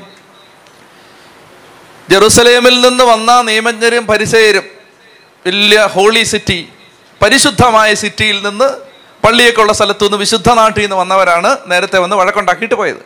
എവിടെ നിന്ന് വന്നവരാണ്? വിശുദ്ധ നാട്ടിൽ നിന്ന് വന്നവർ വിശുദ്ധ നാട്ടിൽ നിന്ന് വന്നവർ വന്ന് മറ്റുള്ളവന്റെ കുറ്റമെല്ലാം കണ്ടുപിടിച്ച് അവനെക്കുറിച്ചെല്ലാം പറഞ്ഞ് ദോഷമെല്ലാം പറഞ്ഞിട്ട് തിരിച്ചുപോയി. അപ്പൊ കർത്താവ് ഒരു നാട്ടിലേക്ക് പോയി. ഇത് കണക്ട് ചെയ്ത് ഈ കർത്താവിന്റെ പ്രവർത്തികളെ വാക്കുകൾ മാത്രമല്ല ഉപമ പ്രവൃത്തിയും ഉപമയാണ്. ഇതൊന്ന് ശ്രദ്ധിച്ചേ. വിധക്കാരന്റെ ഉപമ കളകളുടെ ഉപമ ധൂർത്തപുത്രന്റെ ഉപമ ധനവാന്റെയും ലാസറിന്റെയും ഉപമ ഇതുപോലെ തന്നെ വാക്കുകളിലല്ലാതെ പ്രവൃത്തിയിൽ കർത്താവ് ഉപമ കാണിച്ചിട്ടുണ്ട്. പ്രവൃത്തിയിൽ. ഉദാഹരണത്തിന് അത്തിവൃക്ഷത്തെ ശപിക്കുക. അതൊരു പ്രവൃത്തിയിലുള്ള ഉപമയാണ്. പാരബിൾ ഇൻ ആക്ഷൻ ഇത് അതുപോലെ ഒരു സാധനമാണ്. കർത്താവ് മനസ്സും അടുത്തിട്ട് ഹോളി ലാൻഡിൽ നിന്ന് വന്നവര് ആകെ പ്രശ്നം. അപ്പൊ കർത്താവ് വിചാരിച്ചെന്നാൽ ഒരു അൺഹോളി ലാൻഡിലേക്ക് പോകാന്ന് വിചാരിച്ചു. ടൈർ സീതോൻ എന്ന് പറഞ്ഞാൽ വിജാതീയര് താമസിക്കുന്ന സ്ഥലം. അവിടേക്ക് പോയി. ബോധപൂർവമാണ് പോയത്. അവിടെ നിന്ന് പുറപ്പെട്ട് ടൈർ സീതോൻ പ്രദേശത്ത് എത്തി. എന്ന് പറഞ്ഞാൽ ഇവരോടൊന്നും പറഞ്ഞിട്ട് കാര്യമില്ലെന്ന് മനസ്സിലായിട്ട് നേരെ ടൈർ സീതോൻ പ്രദേശത്ത് എത്തി. എന്ന് പറഞ്ഞേ ഹാലേ ലുയാ ഹാലേ ലുയാ നിങ്ങളിന്ന് ശ്രദ്ധിച്ചോ? യഥാർത്ഥത്തിൽ യേശുവിനെ വിശ്വസിച്ചിട്ടുള്ളതും സ്വീകരിച്ചിട്ടുള്ളതും ഇവിടുത്തെ പരമ്പരാഗത ക്രിസ്ത്യാനികളല്ല ഇവിടുത്തെ വിജാതീയ ക്രിസ്ത്യാനികളാണ്. അതിന് ഒരു സംശയം വേണ്ട. യഥാർത്ഥത്തിൽ യേശുവിന്റെ വില അറിഞ്ഞിട്ടുള്ളത് ജന്മം കൊണ്ട് ക്രിസ്ത്യാനികളായവരല്ല മറിച്ച് അല്ലാതെ യേശു ക്രിസ്തുവിനെ കുറിച്ച് അറിഞ്ഞ് ക്രിസ്ത്യാനികളായി മാമോദീസ സ്വീകരിച്ചവരാണ്. യഥാർത്ഥത്തിൽ യേശുവിനെ തിരിച്ചറിഞ്ഞിട്ടുള്ളത്. കാരണം അത് ഞാൻ താഴോട്ട് വരുമ്പോൾ മനസ്സിലാവും. അതായത് അവരുടെ വിശ്വാസത്തിന്റെ റേഞ്ച് വേറെയാണ്. നമ്മളിങ്ങനെ ഇത് ഇങ്ങനെ തഴക്കവും പഴക്കവും വന്ന് വന്ന് വന്ന് വന്ന് വന്ന് കേട്ട് കേട്ട് കേട്ട് കേട്ട് കേട്ട് ഈ തഴമ്പായിട്ടിരിക്കുകയാണ്. മനസ്സ് ഹൃദയം തഴമ്പിച്ചിരിക്കുകയാണ്. അവിടോട്ട് കയറില്ല അപ്പൊ കർത്താവ് എന്ത് ചെയ്തു? ഒരു വിജാതീയ സ്ഥലത്തേക്ക് പോയി. അവിടേക്ക് ചെന്നപ്പോ ഒരു കാനാൻകാരി വന്ന് കരഞ്ഞ് അപേക്ഷിച്ചു. ഇനി നമുക്ക് വളരെ വിഷമം തോന്നുന്ന ചില കാര്യമാണ് ഈശോ ചെയ്യാൻ പോകുന്നത്. മൂന്ന് പ്രാവശ്യം കർത്താവ് ഇവളെ ഒരു ദയാദാക്ഷിണ്യം ഇല്ലാതെ തിരസ്കരിച്ചു. ഇത് ഓർത്തോണം ഇത് പാരബിൾ ഇൻ ആക്ഷനാണ് ഇതൊരു ഉപമയാണ്. അതുകൊണ്ട് അതിനെ അങ്ങനെ കാണാം. പ്രവാചകന്മാരുടെ വാക്കുകളെയും ചെയ്തികളെയും നമ്മൾ സാധാരണ മനുഷ്യരുടെ പ്രവൃത്തികളുമായി തുലനം ചെയ്ത് മനസ്സിലാക്കരുത്. ഒരച്ഛന്റെ അടുത്ത് ഒരാൾ വന്നു അപ്പോൾ അച്ഛൻ മൈൻഡ് ചെയ്തില്ല എന്ന് പറഞ്ഞ പോലെ ഇതിനെ കാണരുത്. ഇത് രണ്ടും രണ്ടാണ്. മനസ്സിലായി? അച്ഛൻ അച്ഛനെ കാണാൻ ഒരാൾ വന്നു അച്ഛൻ തിരക്കാന്ന് പറഞ്ഞു മൈൻഡ് ചെയ്തില്ല. അതുപോലെ അപ്പോൾ അച്ഛന് വേണമെങ്കിൽ ഇതിനകത്തുനിന്ന് പറയാതെ കർത്താവ് തന്നെ അങ്ങനെ ചെയ്തിട്ടുണ്ട്. അങ്ങനൊന്നും അല്ല ഇത് വേറെയാണ്. ഇത് അച്ഛനും കർത്താവും തമ്മിൽ രണ്ടും രണ്ടാണ് വേറെ റേഞ്ചാണ് പ്രവാചകന്മാർ ചെയ്തത് പ്രോഫറ്റിക് ആക്ഷനാണ് പ്രോഫറ്റിക് അതിന് ഓരോ വാക്കിന് ഇങ്ങനെ പ്രവാചകൻ കണ്ണു ചിമ്മിയാൽ പോലും അതിന് അർത്ഥമുണ്ട് അതുകൊണ്ട് കർത്താവ് ചെയ്തത് നമ്മുടെ ഒരു സ്റ്റാൻഡേർഡ് മനസ്സിലാക്കരുത് കർത്താവ് അവൾ അയ്യോ പാവം കർത്താവ് ഇത്രയ്ക്കും ദയയില്ലാത്തവനാണോ? ഒരു പെണ്ണും പിള്ള കരഞ്ഞിട്ട് വന്നിട്ട് അങ്ങനെയൊന്നും പറയരുത്. കർത്താവിന്റെ ഉദ്ദേശം വേറെയാണ്. നമുക്ക് വഴിയെ മനസ്സിലാവും. അപ്പോൾ ഇവിടെ ഒരു കാനാൻകാരി വന്ന് കർത്താവിനോട് കരഞ്ഞപേക്ഷിച്ചു. കർത്താവേ അവൾ എന്താ വിളിക്കുന്നത്? കർത്താവേ ദാവീദിന്റെ പുത്ര എന്നിൽ കനിയണമേ. ഇങ്ങോട്ട് നോക്കിയേ. ഇതാരാണ്? വിജാതീയ സ്ത്രീയാണ്. വിജാതീയ സ്ത്രീക്ക് ദാവീദിനെ അറിയാൻ പാടില്ല. ദാവീദിന്റെ പുത്രൻ എന്ന് പറയുന്നതിന്റെ തിയോളോജിക്കൽ സെൻസ് ഒന്ന് ദാവീദിന്റെ പുത്രൻ എന്ന് പറഞ്ഞാൽ അതിന്റെ ദൈവശാസ്ത്ര അർത്ഥം ഒന്നും അവർക്ക് അറിയാൻ പാടില്ല. കർത്താവെ ദാവീദിന്റെ പുത്ര എന്ന് പറഞ്ഞാൽ നൂറ്റാണ്ടുകളായി ഇസ്രായേൽ പ്രതീക്ഷിച്ചിരുന്ന രക്ഷകൻ എന്നാണ് അതിന്റെ അതിനെ പരാവർത്തനം ചെയ്താൽ അതിന്റെ അർത്ഥം. നൂറ്റാണ്ടുകളായി ഇസ്രായേൽക്കാർ പ്രതീക്ഷിച്ചിരുന്ന ലോകരക്ഷകൻ അതാണ് ദാവീദിന്റെ പുത്രൻ എന്നതിന്റെ അർത്ഥം. ദാവീദിന്റെ പുത്രനായി ജനിക്കാൻ പോകുന്നവനാണ് യഹൂദാ വംശത്തിൽ യൂതാ വംശത്തിലെ സിംഹം യഹൂദാ വംശ യൂതായുടെ പേര്. അപ്പൊ ആ പറയുന്ന വംശത്തിൽ ദാവീദിന്റെ വംശത്തിൽ നിന്ന് വന്ന് പിറക്കുന്ന രക്ഷകൻ ആ രക്ഷകൻ അത് മിശിക നൂറ്റാണ്ടുകളായി യഹൂദന്മാർ പ്രതീക്ഷിച്ചിരുന്ന രക്ഷകൻ എന്നാണ് അതിന്റെ അർത്ഥം. കേൾക്കുന്നുണ്ടോ? കേൾക്കണേ ഇത്. അപ്പൊ അങ്ങനെയാണ് അതിന്റെ അർത്ഥം. അവക്കതൊന്നും അറിയാൻ പാടില്ല. പക്ഷെ ആരോ അവളോട് പറഞ്ഞു ഇവനാണ് മിശിഹ. അപ്പൊ അവൾ ചോദിച്ചാണ് അപ്പൊ നമ്മൾ എന്താ സാറിനെ എന്താ വിളിക്കണ്ടേ? ആ സാറിനെ വിളിക്കാൻ പറ്റുന്ന ഏറ്റവും നല്ല പേര് ദാവീദിന്റെ പുത്ര എന്നാണ്. അവൾ കൂടുതൽ ആലോചിച്ചല്ല. അത് കണ്ണും പൂട്ടി അങ്ങ് വിശ്വസിച്ചു. എന്നിട്ട് അവൾ വിളിച്ചു യേശുവേ ദാവീദിന്റെ പുത്ര കർത്താവേ എന്നാ വിളിക്കുന്നത് മൈ ലോഡ് ദൈവമേ എന്റെ കർത്താവേ ദാവീദിന്റെ പുത്ര. എന്നിൽ കനിയണമേ. നിങ്ങൾ നോക്കേണ്ടത് ഹോളി ലാൻഡിൽ നിന്ന് വന്നവർക്ക് യേശുവിനെ ഒരു പ്രവാചകനായി പോലും അവർ അംഗീകരിച്ചിട്ടില്ല. യേശുവിന് അവർ ഒരു വിലയും കൊടുത്തിട്ടില്ല. യേശുവിലൂടെ ദൈവം പ്രവർത്തിക്കുന്നു ദൈവത്തിന്റെ പുത്രനാണ് യേശു. അതവർ വിശ്വസിച്ചിട്ടില്ല. എന്നാൽ ഈ കാനാങ്കാരി സ്ത്രീ അവൾ അവളുടെ അങ്ങേറ്റത്തെ നിസ്സഹായതയിൽ നിൽക്കുമ്പോഴും അവൾ യേശുവിനെ കണ്ണും പൂട്ടി വിശ്വസിച്ചു കണ്ണും പൂട്ടി. എന്നിട്ട് അവൾ വന്നിട്ട് പറയാണ് കർത്താവ് ദാവീദിന്റെ പുത്ര എന്നിൽ കനിയണമേ. മൂന്ന് തവണ ഈശോ ഇവളെ ബ്ലണ്ടായിട്ട് നിരാകരിച്ചു. കണ്ണിച്ചോരയില്ലാതെ നിർദാക്ഷിണ്യം ദയാദാക്ഷിണ്യങ്ങളില്ലാതെ ദൈന്യതയില്ലാതെ കരുണയില്ലാതെ അലിവില്ലാതെ മൂന്ന് തവണ കണ്ണും പൂട്ടി. മാറാൻ പറഞ്ഞു. നോക്കിയേ മൂന്ന് തവണ. എന്നാൽ അവൻ ഒരു വാക്ക് പോലും ഉത്തരം പറഞ്ഞില്ല. ഒന്ന്. അപ്പൊ ഒരു ചേച്ചി വന്നിട്ട് ഇങ്ങോട്ട് നോക്കിയേ. ഹലോ. ഒരു ചേച്ചി വന്നിട്ട് പറയാണ് കർത്താവേ ദാവീദിന്റെ പുത്ര എന്നിൽ കനിയണേ. നോക്കിക്കാണും ഒരക്ഷരം പോലും പറഞ്ഞില്ല നടന്നു. എന്ന് പറഞ്ഞ് ഇതുപോലെ അങ്ങ് ഉപേക്ഷിക്കാവോ? ഇങ്ങനെ അങ്ങ് തള്ളിക്കളയാവോ? ഒറ്റക്ഷരം പോലും പറഞ്ഞില്ല. അപ്പൊ ശിഷ്യന്മാര് അവനോട് അഭ്യർത്ഥിച്ചു കർത്താവെ അവളെ പറഞ്ഞയച്ചാൽ നമ്മുടെ പുറകെ വന്ന് നിലവിളിക്കല്ലേ കർത്താവേ? അപ്പൊ രണ്ടാമത്തേത് അവൻ മറുപടി പറഞ്ഞു ഇസ്രായേൽ ഭവനത്തിലെ നഷ്ടപ്പെട്ട ആടുകളുടെ അടുത്തേക്ക് മാത്രമാണ് ഞാൻ വന്നിരിക്കുന്നത്. ഉണ്ടോ രണ്ടാമത്തെ തവണ. എന്ന് പറഞ്ഞാൽ നിന്റെ ഇന്ന് കാര്യം നോക്കാൻ എനിക്കിപ്പോൾ സമയമില്ല. ഞാൻ ഇസ്രായേൽ ഭവനത്തിലെ നഷ്ടപ്പെട്ട ആടുകളുടെ അടുത്തേക്കാണ് വന്നിരിക്കുന്നത്. രണ്ട് രണ്ടാമത്തെ തവണ രൂക്ഷമായിട്ട് അവളെ തള്ളിക്കളഞ്ഞു. മൂന്നാമത്തേത് എന്നാൽ അവൻ അവൾ അവനെ പ്രണമിച്ച് കർത്താവെ എന്നെ സഹായിക്കണേ എന്ന് അപേക്ഷിച്ചു. മൂന്നാമത്തേത് അവൻ പറഞ്ഞു മക്കളുടെ അപ്പം എടുത്ത് നായ്ക്കൾക്ക് കൊടുക്കില്ല എന്ന് പറഞ്ഞു. അവ എന്നെ ഈ ചേച്ചി എന്നെ വിളിച്ച കർത്താവ്? പറ. പട്ടി എന്ന് വിളിച്ചു. നീ നാളെ കെട്ടിയവനെ അങ്ങനെ വിളിച്ചിട്ട് കർത്താവ് പോലും വിളിച്ച വിശിഷ്ട പദമാണ് എന്ന് പറയരുത്. ഇതിനൊരു പശ്ചാത്തലമുണ്ട്. എന്നാൽ ഇത്? പഴയ നിയമത്തിൽ ഇങ്ങനെ ഒരു വാക്യമുണ്ട്. വേശിയുടെ വേതനമോ നായയുടെ കൂലിയോ ദേവാലയത്തിൽ കൊണ്ടുവരരുത്. എന്ന് പറഞ്ഞാൽ നായ എന്ന് പറയുന്ന അതൊരു ഒരു ഒരു എന്താ പറയുക അതായത് അങ്ങനെ പറഞ്ഞാൽ അതിനൊരു അർത്ഥമുണ്ട്. ആ നാട്ടിലെ ലോക്കലായ ആളുകൾക്കറിയാം. ഒരാളെ നായ എന്ന് വിളിച്ചാൽ ഉദ്ദേശിക്കുന്നത് രണ്ടർത്ഥമാണ്. ഒന്നുകിൽ അയാൾ ഒരു വിജാതീയനാണ് അല്ലെങ്കിൽ അയാൾ നേരത്തെ പറഞ്ഞ തരത്തിൽ ശരീരം കൊണ്ട് തെറ്റ് ചെയ്യുന്ന ഒരാളാണ്. ഈ രണ്ടർത്ഥമാണ് അതിനുള്ളത്. ഒരാളെ നായ എന്ന് വിളിച്ചാൽ ഈ ബൈബിൾ എഴുതപ്പെട്ട ആ സാംസ്കാരിക പശ്ചാത്തലത്തിൽ അതിന്റെ അർത്ഥം അതാണ്. അപ്പൊ രണ്ടും ആവാം അർത്ഥം രണ്ടും ആവാം. ഒന്നുകിൽ ഞാൻ എനിക്ക് നീ ഒരു വിജാതീയാണ് നായയാണ് അല്ലെങ്കിൽ നീ തെറ്റ് ചെയ്ത് ജീവിക്കുന്ന ആളാണ്. രണ്ടും ആവാം. അപ്പോൾ അത് അത് ഭയങ്കര ഹ്യൂമിലിയേഷൻ പോയി മൈൻഡ് ചെയ്തില്ല എന്നുള്ളത് പോട്ടെ. ഞാൻ വന്നിരിക്കുന്നത് നിന്റെ കാര്യം നോക്കാനല്ലെന്ന് പറഞ്ഞത് പോട്ടെ. പക്ഷേ വിളിച്ചത് ഒരു മോശപ്പെട്ട ഒരു വളരെ ഡെറഗേറ്ററി ആയ വളരെ മോശപ്പെട്ട ഒരു വാക്കാണ്. അയ്യേ അതങ്ങനെ വിളിക്കാൻ പാടില്ലായിരുന്നു. മൂന്ന് തവണയാണ് മൂന്ന് നെഗറ്റീവ് എക്സ്പീരിയൻസ് കേൾക്കുന്നുണ്ടോ നിങ്ങൾ മൂന്ന് നെഗറ്റീവ് എക്സ്പീരിയൻസ് നിങ്ങളാണെങ്കിലോ? നാളെ നിങ്ങൾ ഈ ധ്യാന കേന്ദ്രത്തിൽ വരുമോ നിങ്ങൾ പറ. നാളെ നിങ്ങൾ പ്രാർത്ഥിക്കാൻ വരുമോ? നാളെ നിങ്ങൾ ദൈവത്തെ വിളിക്കുമോ? നിങ്ങൾ ദൈവത്തെ ആരാധിക്കുമോ? നിങ്ങൾ ദൈവത്തിന് കർത്താവിനെ തേടി പോകുമോ? ഉള്ള പറഞ്ഞാൽ മതി. സാധാരണ ഒരു മനുഷ്യന് പോയി അങ്ങനെ നമ്മൾ ഇൻസൾട്ട് ചെയ്തു. ഇൻസൾട്ട് ചെയ്തു. നിങ്ങൾ നാളെ ചോദിക്കേ ഈ സ്ത്രീ എങ്ങനെയാണ് പ്രതികരിക്കാൻ പോകുന്നതെന്ന് കർത്താവിന് അറിയാവോ ഈശോയ്ക്ക് അറിയാവോ? ഈശോയ്ക്ക് അറിയാമോ ഈ സ്ത്രീ എങ്ങനെയാണ് റെസ്പോണ്ട് ചെയ്യാൻ പോകുന്നതെന്ന്?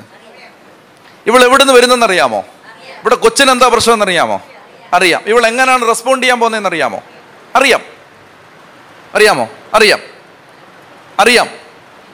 അപ്പൊ ഇവൾ കർത്താവ് ചോദിക്കുന്ന ഓരോ ചോദ്യത്തിനും ഇവൾ കൊടുക്കാൻ പോകുന്ന മറുപടി എന്താണെന്ന് യേശുവൻ അറിയാമോ? അറിയാമോ? തീർച്ചയായിട്ടും അറിയാം. അപ്പൊ കർത്താവ് ഇവളെ ഒരു ഉപമയാക്കുകയാണ്. ഇത് ആരെ കാണിച്ചു കൊടുക്കാനാണ്? ആരെ കാണിച്ചു കൊടുക്കാനാണ്? ഇസ്രായേൽ ജനതയെ കാണിച്ചു കൊടുക്കാൻ അവരപ്പോൾ അവന്റെ കൂടെ ഇല്ലല്ലോ. ഇത് ഈശോ അപ്പസ്തോലന്മാരെ പഠിപ്പിക്കുകയാണ്. അപ്പസ്തോലന്മാരെ. എന്താണ് പഠിപ്പിക്കുക വളരെ ശ്രദ്ധിച്ച് കേൾക്കണം. എന്താണ് പഠിപ്പിക്കുന്നത്? നാളെ ഈ അപ്പസ്തോലന്മാർ നൂറ്റാണ്ടുകളായി യഹൂദ മതത്തിൽ ഒരാൾ പോലും ചെയ്തിട്ടില്ലാത്ത ഒരു കാര്യം ചെയ്യാൻ സുവിശേഷത്തിന്റെ തീയും പിടിച്ച് ഇറങ്ങും. എന്ത് ചെയ്യാൻ? വിജാതീയരോട് സുവിശേഷം പ്രസംഗിക്കാൻ. അപ്പൊ വിജാതീയരോട് സുവിശേഷം പ്രസംഗിക്കാൻ ഇറങ്ങുമ്പോൾ വിജാതീയ മനുഷ്യരുടെ വിശ്വാസത്തിന്റെ വില എന്താണെന്ന് ഈ അപ്പസ്തോലന്മാരെ കൂടെ കൊണ്ട് നടന്ന് പഠിപ്പിച്ച് കാണിച്ച് പരിശീലിപ്പിച്ച് കൊടുക്കാൻ വേണ്ടി ഇസ്രായേൽ നമ്മളെ തള്ളിക്കളയുമ്പോൾ യഹൂദ മതം യേശുവിനെ തള്ളിക്കളയുമ്പോൾ നാളെ നിങ്ങൾ ഈ സുവിശേഷവുമായി വിജാതീയരുടെ ഇടയിലേക്ക് ഇറങ്ങണമെന്ന് അവരുടെ ഇടയിലേക്ക് ഇറങ്ങി പ്രവർത്തിക്കണമെന്ന് അവിടെ ദൈവം പ്രവർത്തിക്കുമെന്ന് ഈ അപ്പസ്തോലന്മാര് യേശു ഈ ഉപമയിലൂടെ പഠിപ്പിച്ചു കൊടുക്കുകയാണ്. അതാണ് ഈ പാരബിൾ അതുകൊണ്ടാണ് ഇങ്ങനെയൊക്കെ ഈ ഷോ കാണിക്കുകയാണിത് ചുമ്മാ ശരിക്കും അവളോട് പിണക്കമൊന്നും അല്ല. മനസ്സിലായോ? അതായത് കാണിക്കണം. അപ്പൊ അപ്പസ്തോലന്മാർ കർത്താവ് എന്നാ ഇത്? കറിയുന്നല്ലോ. പോടാ പോടാ. മക്കൾ അപ്പോൾ എടുത്ത് നായ്ക്ക് കൊടുക്കില്ല. മനസ്സിലാവുന്നുണ്ടോ? നിങ്ങളിത് വളരെ ശ്രദ്ധിച്ച് മനസ്സിലാക്കണം. അതായത് മൂന്ന് തവണ ഒരിക്കലും യേശു അങ്ങനെ ചെയ്യില്ല. നിങ്ങൾ ഉള്ളിൽ തട്ടി കർത്താവ് അങ്ങനെ പറയുമോ ഒരിക്കലും പറയില്ല. ഈ ചെറിയവരിൽ ഒരുവനെ പോലും നിന്ദിക്കരുതെന്ന് പറഞ്ഞ കർത്താവ് ഈ കാനാങ്കാരി സ്ത്രീയെ നിന്ദിക്കുമെന്ന് നിങ്ങൾ വിചാരിക്കുന്നുണ്ടോ? ഇല്ല. അപ്പോ ഇത് കർത്താവ് അപ്പസ്തോലന്മാരെ പഠിപ്പിച്ചു കൊടുക്കുകയാണ്. അതായത് നിങ്ങൾ നോക്കിക്കോ. നിങ്ങളും നോക്കിക്കേ. എടാ കൊച്ചായി നിങ്ങൾ നോക്കാൻ പറഞ്ഞു. പന്ത്രണ്ടെണ്ണവും വായി നോക്കി നിൽക്കാതെ ഇങ്ങോട്ട് നോക്കാൻ പറഞ്ഞു. ഈ ചേച്ചി തൊട്ടപ്പുറത്ത് എന്താ കണ്ടേ? ജെറുസലേമിൽ നിന്ന് വന്നവന്മാര് പ്രമാണിമാര് നിയമം അറിയാവുന്നവര് മിശികായെ കാത്തിരിക്കുന്നവര് അവർക്ക് ഞാൻ പറയുന്ന മനസ്സിലാവുന്നില്ല. ദേ നോക്കിക്കോ ഞാൻ മുഖത്തടിച്ചാക്ഷേപിച്ചാലും ഞാൻ പുറംകാൽ കൊണ്ട് ചവിട്ടിക്കളഞ്ഞാലും ഞാൻ സഹായിക്കില്ലെന്ന് പറഞ്ഞാലും ഈ മനുഷ്യർ എന്റെ പുറകെ വന്നിട്ട് കർത്താവെ സഹായിക്കണം സഹായിക്കണം സഹായിക്കണം എന്ന് പറഞ്ഞ് എന്റെ പുറകെ വരുന്ന വിജാതീയരുടെ വിശ്വാസം കാണിച്ചു തരണം പിള്ളാരെ. അങ്ങനെ കർത്താവ് തെളിയിച്ചു കൊടുക്കാൻ കാണിച്ച പാരബിൾ ഇൻ ആക്ഷൻ പിടികിട്ടിയോ? ഉച്ചതി പറഞ്ഞേ ഹാലേലുയാ ഹാലേലുയാ. അതായത് എന്റെ പ്രിയപ്പെട്ട സഹോദരങ്ങൾ ഈ ഈ സീറോ ഫിനിഷ്യൻ ഈ കാനാങ്കാരി സ്ത്രീയുടെ മകളെ പിശാജ് ക്രൂരമായി പീഡിപ്പിക്കുന്നു എന്ന് പറയുമ്പോൾ കർത്താവ് ഈ അപ്പസ്തോലന്മാർക്ക് കാണിച്ചു കൊടുക്കുകയാണ്. ഞാൻ നോക്കിയേ ഞാൻ first negative response second negative response third negative response നോക്കിയേ തങ്ങോട്ട് ചെന്നിട്ട് മക്കളെ ഇതാ സുവിശേഷം ഇതാ രക്ഷ ഇതാ സൗഖ്യം എന്ന് പറഞ്ഞിട്ട് യഹൂദന് വേണ്ട. അങ്ങോട്ട് ചെന്നിട്ട് വേണ്ട. നിങ്ങളിത് മനസ്സിലാക്കിയിരിക്കണം. ഇത് നാളെ ഇന്ന് മറ്റന്നാൾ നമ്മുടെ ജീവിതത്തിൽ സംഭവിക്കും. അങ്ങോട്ട് ചെന്ന് കർത്താവ് സ്നേഹം കൊടുത്തിട്ട് കരുണ കൊടുത്തിട്ട് വേണ്ടെന്ന് പറയുമ്പോൾ കർത്താവ് എന്ത് ചെയ്യും? അതുകൊണ്ടാണ് സുവിശേഷം ഇന്ന് വിജാതീയരിലേക്ക് തിരിഞ്ഞത്. എത്രയോ മക്കളെ കർത്താവ് തന്റെ സ്വന്തമാക്കി മാറ്റാൻ കർത്താവിന്റെ പ്രവർത്തനം വിജാതിയിലേക്ക് തിരിഞ്ഞത് ഈ യഹൂദന്മാരിങ്ങനെ കണ്ണു അടച്ച് കർത്താവിനെ തള്ളിക്കളഞ്ഞത് കൊണ്ടാണ്. എന്നൊക്കെ പറഞ്ഞേ ഹാലേലുയാ ഹാലേലുയാ. അപ്പോൾ ഈ സ്ത്രീയുടെ വിശ്വാസം കർത്താവ് ഇത് കാണിച്ചു കൊടുക്കുകയാണ്. ഇനി നിങ്ങൾ ഒന്നുകൂടെ വായിച്ചേ.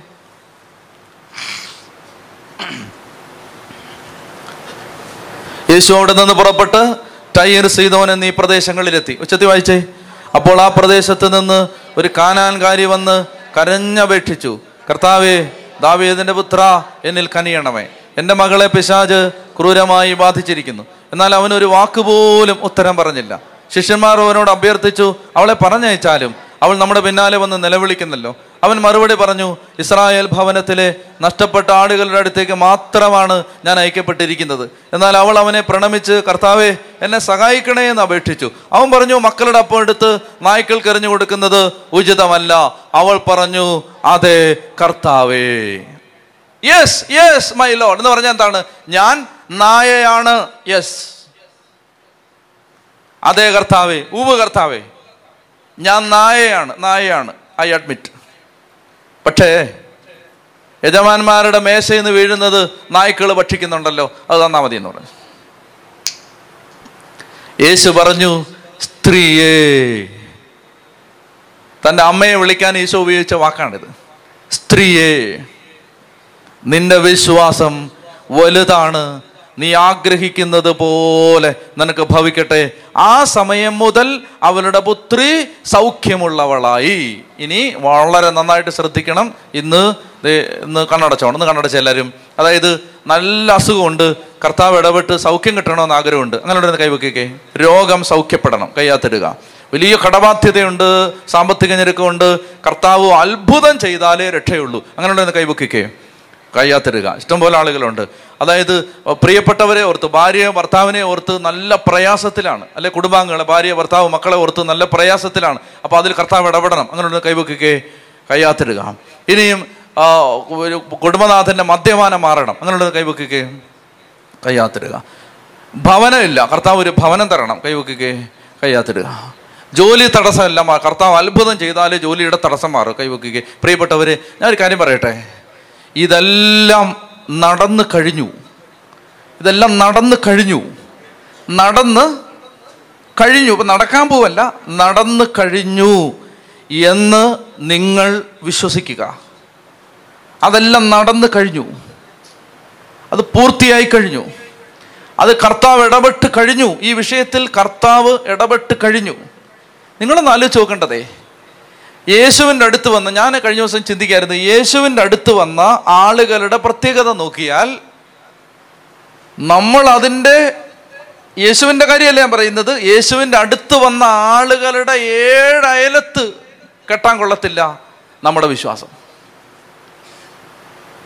നിങ്ങളൊന്ന് ആലോചിച്ച് നോക്കിയേ ഒരു മനുഷ്യൻ ജായിറോസ് എന്ന് പറയുന്ന ഒരു മനുഷ്യൻ കൊച്ചു വീട്ടിൽ മരിച്ചു കിടക്കുകയാണ്. മരിച്ചു കിടക്കുന്ന സമയത്ത് യേശുവിന്റെ അടുത്ത് വന്നിട്ട് പറയാണ് കൊച്ചു മരിച്ചുപോയി വന്ന് ഉയർപ്പിക്കണം. സ്വന്തം മകൾ മരിച്ചു കിടക്കുകയാണ്. മരിച്ചു കിടക്കുമ്പോൾ യേശുവിന്റെ അടുത്ത് വന്നിട്ട് പറയുകയാണ് സാറേ ഒന്ന് കൊച്ചിനെ ഉയർപ്പിക്കാവോ എന്ന് നിങ്ങൾ മനസ്സിലാക്കേണ്ടത് കർത്താവിൽ നിന്ന് ആ ശക്തി ഒഴുകിയത് കർത്താവിന്റെ കരുണ കൊണ്ട് മാത്രമല്ല ഈ ജായിറോസിന്റെ വിശ്വാസം കൊണ്ടാണ്. കാരണം എന്റെ കർത്താവിന് ഇവിടെ മരിച്ചു കിടക്കുന്ന നിശ്ചേതനായിട്ട് കിടക്കുന്ന എന്റെ കൊച്ചിനെ ഉയർപ്പിക്കാൻ പറ്റും എന്ന് ജായിറോസ് നൂറ് വട്ടം ഉറപ്പിച്ചിട്ടാണ് അങ്ങോട്ട് ചെല്ലുന്നത്. അപ്പം നമ്മുടെയൊക്കെ വിശ്വാസത്തിന്റെ എത്രയോ മടങ്ങ് വിശ്വാസമാണ് ബൈബിളിലെ കഥാപാത്രങ്ങൾ. കുഷ്ഠരോഗി നിങ്ങൾ നനച്ചു കുഷ്ഠരോഗി. മനുഷ്യന്റെ വെട്ടത്ത് വെളിപ്പെട്ടാൽ ആരെങ്കിലും തീണ്ടാപ്പാട് അകലെ വന്ന് ആരെങ്കിലും തൊട്ട് അവരെ അശുദ്ധരാക്കിയാൽ അയിത്തപ്പാട് കൽപ്പിച്ച് മാറ്റി നിർത്തപ്പെട്ട ഒരു ജന്മമാണിത്. അങ്ങനെ അശുദ്ധിയുടെ ആചാര അശുദ്ധികളുടെ തീണ്ടപ്പാടകലെ മാറ്റി നിർത്തപ്പെട്ടത് ഒരു മനുഷ്യൻ മണിയടിച്ചുകൊണ്ട് മാത്രം കിലോമീറ്ററുകൾ അല്ലെ മീറ്ററുകൾക്കപ്പുറത്തേക്ക് മണിയടിച്ച് മാറിയതെന്ന് ഇതാ അശുദ്ധൻ അശുദ്ധൻ അശുദ്ധൻ എന്ന് പറഞ്ഞുകൊണ്ട് വന്നിരുന്ന ഒരാൾ മനുഷ്യന്റെ കൺമട്ടത്ത് വെളിപ്പെട്ടാൽ കല്ലെറിഞ്ഞു കൊല്ലാം ഇവനെ. ഇവനെ എറിഞ്ഞു കൊല്ലാം. ആരെങ്കിലും ഇവൻ തൊട്ടാൽ ഇവനെ എറിഞ്ഞു കൊല്ലാം. അങ്ങനെ ഒരു നേരത്താണ് ഇവൻ കർത്താവ് സുഖപ്പെടുത്തിയില്ലെങ്കിൽ തൊട്ടടുത്ത നിമിഷം ഇവനെ കാത്തു നിൽക്കുന്നത് മരണമാണ്. ആളുകൾ കൊല്ലും. അപ്പോൾ അവൻ ചെന്നിട്ട് മുട്ടുകുത്തിയിട്ട് കർത്താവെ നിനക്ക് മനസ്സുണ്ടെങ്കിൽ എന്നെ ശുദ്ധനാക്കാൻ പറ്റും. ഈ എന്തോ ഒരു കോൺഫിഡൻസ് ആണ് കർത്താവിൽ. ഈ അത്ഭുതങ്ങൾ സംഭവിക്കാത്തതിന്റെ ഒരു കാരണം എന്താ? അതായത് നമുക്ക് ഈ നമ്മുടെ കർത്താവിൽ നമുക്ക് വിശ്വാസമില്ല. നമ്മുടെ കർത്താവിൽ നമുക്ക് ആ ഒരു ഉറപ്പില്ല ഉറപ്പില്ല. ഞാൻ ഇഷ്ടം ഇഷ്ടംപോലെ ആളുകളെ കണ്ടിട്ടുണ്ട്. അതായത് എന്റെ അടുത്ത് വന്നിട്ട് പറയും അച്ഛാ ഒന്ന് തൊട്ടാ മതി. അച്ഛൻ തൊട്ടാ മതി എന്ന് പറയും. തൊട്ടാ മതി. നമ്മൾ തൊട്ടത് കൊണ്ട് അവിടെ സൗഖ്യം സംഭവിക്കുകയല്ല. ഞാൻ ഇവിടെ ഓർക്കുന്നുണ്ട് ഒരു ഒരു അമ്മച്ചിയും കൊണ്ട് ഇവിടെ വന്നു. വയ്യോ ആ തീരെ വയ്യ അമ്മച്ചി വീൽ ചെയറിൽ ഇരിക്കുകയാണേ. അപ്പോൾ എന്തോ നല്ല തിരക്കുള്ള സമയമാണ്. എന്നിട്ട് വന്ന് പറഞ്ഞു കുറേ നേരം കഴിഞ്ഞപ്പോൾ ഞാൻ വന്ന് വന്നിട്ട് വേഗം പ്രാർത്ഥിച്ചു വിട്ടതാണ്. വീൽ ചെയറിലാണ് അമ്മച്ചി ഇരുന്നത്. അവിടെ ചെന്ന് കഴിഞ്ഞാൽ അവർ മേലെ വെച്ചിരിക്കുന്നു. നല്ല കൂളായിട്ട് അമ്മച്ചി എഴുന്നേറ്റ് നടക്കുന്നു. നമ്മൾ എത്ര പേരെ തൊട്ടിട്ടുണ്ട്? വല്ലവരും നടന്നിട്ടുണ്ടോ? അതായത് അവരിങ്ങനെ എത്രയോ ദൂരെ നിന്ന് ഗൾഫിൽ നിന്ന് വന്ന വഴിക്ക് കണ്ട് ഗൾഫ് ഏത് രാജ്യം എന്ന് ഓർക്കുന്നില്ല. ഏതോ വിദേശ രാജ്യത്തു നിന്ന് വന്ന വഴിക്ക് വന്ന വഴിക്ക് എയർപോർട്ടിൽ നിന്ന് നേരെ ഇങ്ങോട്ട് വന്ന് പോയതാണ്.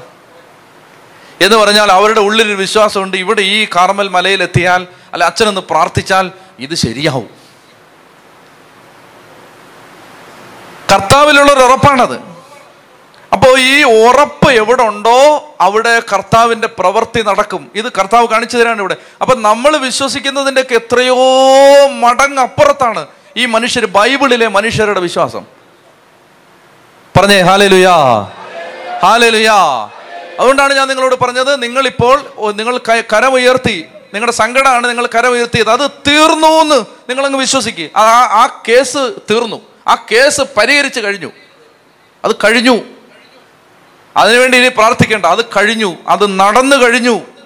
കാരണം എന്താണ്? നമ്മുടെ കർത്താവ് സർവശക്തനാണ് അതുകൊണ്ട് അത് നടന്നു കഴിഞ്ഞു. അതിനകത്തൊരു തീരുമാനം ഉണ്ടായി കഴിഞ്ഞു. ഒന്നൊക്കെ പറഞ്ഞേ ഹാലേ ലുയാ ഹാലേ ലുയാ ഹാലേ ലുയാ ഹാലേ ലുയാ അപ്പൊ ഈ സ്ത്രീയുടെ കർത്താവ് ഈ പതിനഞ്ചാം അധ്യായത്തിൽ ദൈവരാജ്യത്തിന്റെ വലിയൊരു മർമ്മം കർത്താവ് പഠിപ്പിച്ചു തരികയാണ്. അതാണ് വിശ്വാസം. യേശുവിനെ യേശു ആയിരിക്കുന്നത് പോലെ വിശ്വസിക്കണം. യേശുവിനെ വിശ്വസി ഇപ്പൊ നിങ്ങൾ ആലോചിക്കേ. നിങ്ങൾക്ക് ദൈവത്തെ പ്രസാദിപ്പിക്കണം. ദൈവത്തെ നമുക്ക് പ്രസാദിപ്പിക്കണം. നിങ്ങൾ എന്നാ ചെയ്താൽ ദൈവം പ്രസാദിക്കും? പറ. നിങ്ങൾ എന്നാ ചെയ്താൽ ദൈവം പ്രസാദിക്കും? അല്ല ദൈവത്തിന് അതായത് നമ്മളിപ്പോൾ ഇന്ന് രാവിലെ എഴുന്നേറ്റ് എഴുന്നിട്ട് ഞാൻ ചിന്തിക്കുകയാണ് ഇന്ന് ദൈവത്തെ എങ്ങനെയും ഒന്ന് പ്രസാദിപ്പിക്കണം. കുറെ നാളായിട്ട് ആഗ്രഹിക്കുകയാണ്. ദൈവത്തെ എങ്ങനെയും ഒന്ന് പ്രസാദിപ്പിക്കണം. എങ്ങനെ പ്രസാദിപ്പിക്കും? മറ്റുള്ളവർക്ക് വേണ്ടി മധ്യസ്ഥം പ്രാർത്ഥിച്ച് പ്രസാദിപ്പിക്കാം. പിന്നെ എന്നാണ്? കുറച്ച് മെഴുകുതിരി കത്തിച്ചങ്ങ് പ്രസാദിപ്പിച്ചാലോ? ഏ പള്ളിക്ക് ധ്യാനകേന്ദ്രത്തിന് ഡൊണേഷൻ കൊടുത്ത് പ്രസാദിപ്പിച്ചാലോ? ഒരു കുരിശടി പണിഞ്ഞ് പ്രസാദിപ്പിച്ചാലോ?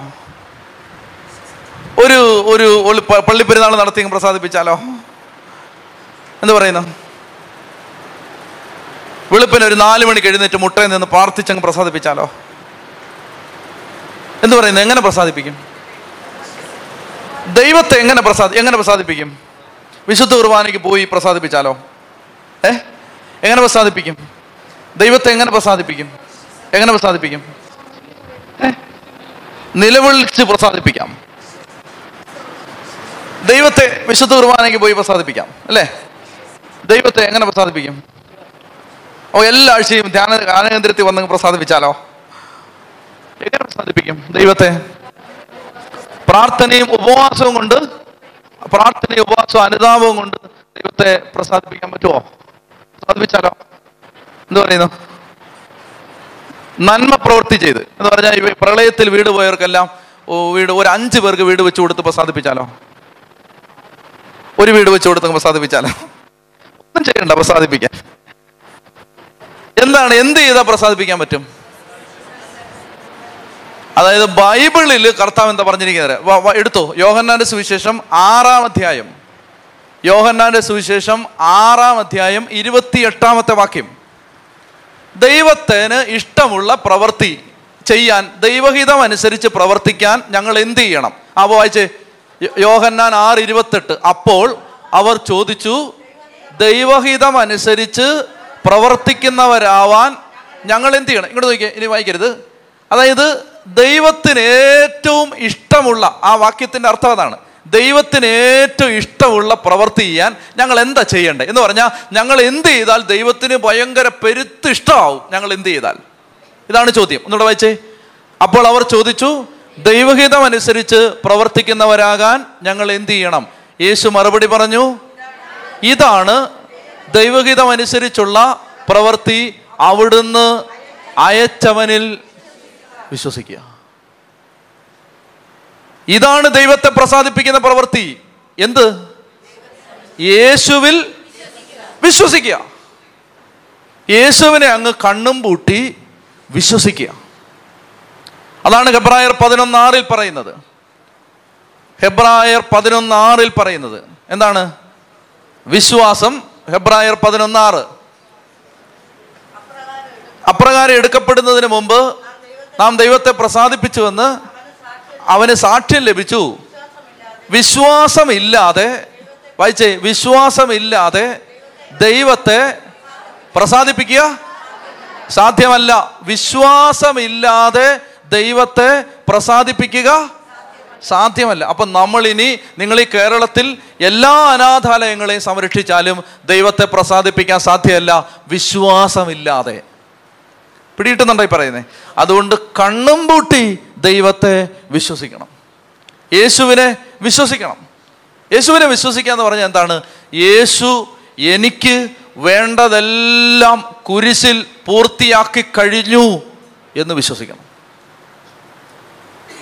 എന്ന് വിശ്വസിക്കണം. എന്ന് പറഞ്ഞാൽ ഇപ്പം നിങ്ങളുടെ ഒരു പ്രശ്നം പറഞ്ഞേ നിങ്ങളുടെ ഏതെങ്കിലും ഒരു പ്രശ്നമുള്ള ഒരാൾ ധൈര്യമുള്ള ഒരാൾ ഇരുന്നേക്ക് എന്നിട്ടൊരു പ്രശ്നം പറയണം. ഏ? ഒരു പ്രശ്നം പറയണം.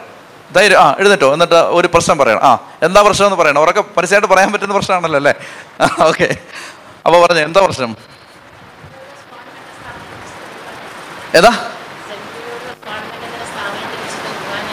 അതായത് സിസ്റ്റർ താമസിക്കുന്ന കോൺവെന്റിൽ പരിശുദ്ധ കുർബാന നടക്കണം. ആണോ? അതാണ്. അത് യേശു ക്രിസ്തു ചെയ്തു കഴിഞ്ഞു എന്ന് സിസ്റ്റർ വിശ്വസിക്കുന്നുണ്ടോ? വിശ്വസിക്കുന്നുണ്ടോ? ഇപ്പൊ വിശ്വസിക്ക്. അതായത് അത് കർത്ത ഞാൻ ഒരാളെ നിർത്തിയാ പറയുന്നത് കേട്ടോ. ഇതെല്ലാം പരസ്യമായിട്ട് ആളുകൾ കേൾക്കുകയല്ലേ? നമുക്ക് ഇത് കർത്താവ് ചെയ്തോ ഇല്ലയോ എന്ന് നമുക്ക് കാണാം. ഭാവി കാണാം. കേട്ടോ? അതായത് ഇപ്പൊ ഈ പറഞ്ഞ നിയോഗം അത് ഈശോയ്ക്ക് അത് അസാധ്യമാണോ? ഈശോയ്ക്ക് അത് അസാധ്യമാണോ? അത് ദൈവഹിതത്തിനെതിരാണോ? വിശുദ്ധ കുർബാന സ്ഥലത്ത് നടക്കുന്ന ദൈവഹിതത്തിനെതിരാണോ അല്ല. അപ്പോൾ അത് നടക്കാതിരിക്കാൻ പിന്നെന്താ തടസ്സം ഇപ്പം? അല്ല മാനുഷികമായ തടസ്സങ്ങളല്ല. വേറെ ദൈവത്തിന് അതിനകത്ത് ഇടപെടാതിരിക്കാൻ എന്തെങ്കിലും തടസ്സമുണ്ടോ? ഒന്നുമില്ലല്ലോ. അപ്പോൾ അത് നടന്നു എന്ന് ബഹുമാനപ്പെട്ട സഹോദരി ഇപ്പോൾ വിശ്വസിച്ച് ഇവിടെ ഇരിക്കുക. അത് നടന്നു കഴിഞ്ഞു. അത് നടന്നു കഴിഞ്ഞു. അത് നടന്നു കഴിഞ്ഞു. ഇനി അതിരിക്കുക. ഇനി അടുത്തൊരു പ്രശ്നം പറഞ്ഞേ. ധൈര്യമുള്ള ഒരാൾ അടുത്തൊരു പ്രശ്നം പറഞ്ഞേ. ആ പറഞ്ഞോ? ധൈര്യമായിട്ട് പറഞ്ഞോ? നടക്കണമെന്നുള്ളവർ പറഞ്ഞാൽ മതി. അത് നടന്നു കഴിഞ്ഞു. എന്താ സ്ഥിരമായിട്ട് സഹോദരിക്ക് ജോലി കിട്ടണം. ആകെ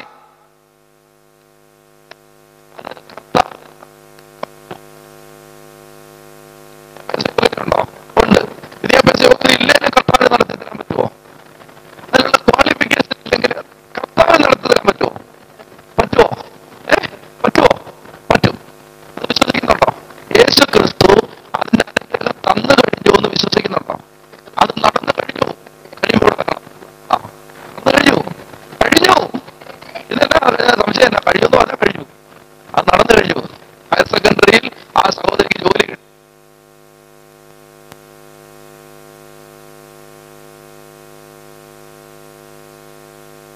ഏ ഒന്നും കേട്ടില്ല ഞാൻ പറഞ്ഞുതരാം ഇപ്പൊ പറഞ്ഞുതരാം. അതായത് അത് പറഞ്ഞത് ഇങ്ങനെയാണ്. ഹയർ സെക്കൻഡറിയിൽ പെർമനന്റ് ആയി ജോലി കിട്ടണം. അതല്ലേ പറഞ്ഞേ? അത് കിട്ടിക്കഴിഞ്ഞു. കിട്ടിക്കഴിഞ്ഞു. എന്തുകൊണ്ട് കിട്ടിക്കഴിഞ്ഞു? ഡാനിയലച്ചൻ പ്രാർത്ഥിച്ചുകൊണ്ട് കിട്ടിക്കഴിഞ്ഞു. ആണോ? ആണോ? ആ സഹോദരി യേശുവിൽ വിശ്വസിക്കുന്നു. എന്ത് വിശ്വസിക്കുന്നു? യേശുവിന് ഇതല്ല എനിക്ക് കോളേജിലെ ജോലി വാങ്ങിച്ചു തരാനും പറ്റുന്ന ആളാണ് യേശു എന്ന് ആ സഹോദരി വിശ്വസിക്കുന്നു. ആ സഹോദരിക്ക് അത് കിട്ടി കിട്ടിക്കഴിയുമ്പോൾ ഇവിടെ വരണം ആദ്യം ഇവിടെ വരണം. ആ. ഉച്ചതി പറഞ്ഞേ ഹാലേ ലുയാ കിട്ടിക്കഴിഞ്ഞു എന്ന് ഞാൻ ചോദിക്കുന്നത് ഇങ്ങനെ നിങ്ങൾക്ക് യേശുവിൽ വിശ്വസിക്കാൻ പറ്റുമോ ഇങ്ങനെ യേശുവിൽ അതായത് കർത്താവിന് ചെയ്തു തരാൻ പറ്റാത്തതായി. നമ്മൾ എന്ത് ഏത് അവചന പഠിച്ചത് നമ്മിൽ പ്രവർത്തിക്കുന്ന ശക്തിയാൽ നാം ചോദിക്കുന്നതിലും ആഗ്രഹിക്കുന്നതിലും വളരെ കൂടുതൽ വളരെ കൂടുതൽ വളരെ അതായത് നമ്മൾ എന്ത് ചോദിക്കുന്നോ എന്ത് ആഗ്രഹിക്കുന്നോ അതിനേക്കാൾ കൂടുതൽ ചെയ്തു തരാൻ. ഇനിയിപ്പോ എന്താ പ്രശ്നം? പറ. ആ ധൈര്യട്ടെ ഇനി ഇഷ്ടം പോലെ ആളുകൾ പറയും പറഞ്ഞോ.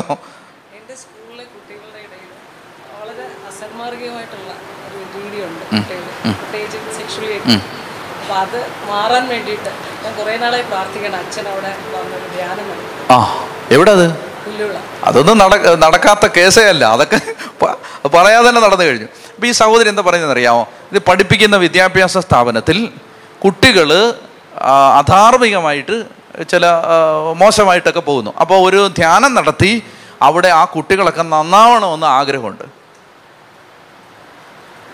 ഇത് നടന്നു കഴിഞ്ഞോ? കഴിഞ്ഞോ?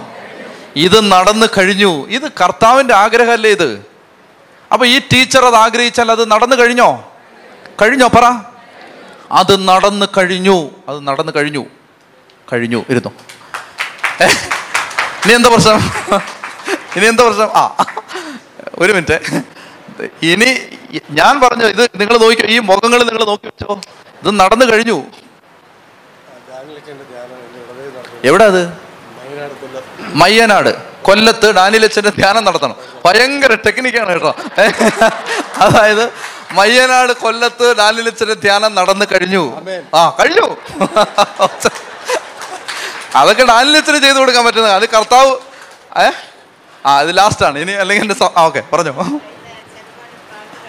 ആ അത് കൊച്ചുമകന്റെ രോഗം സ്കിൻ ഡിസീസ് യേശു അത് എടുത്ത് മാറ്റി കഴിഞ്ഞു. കഴിഞ്ഞു.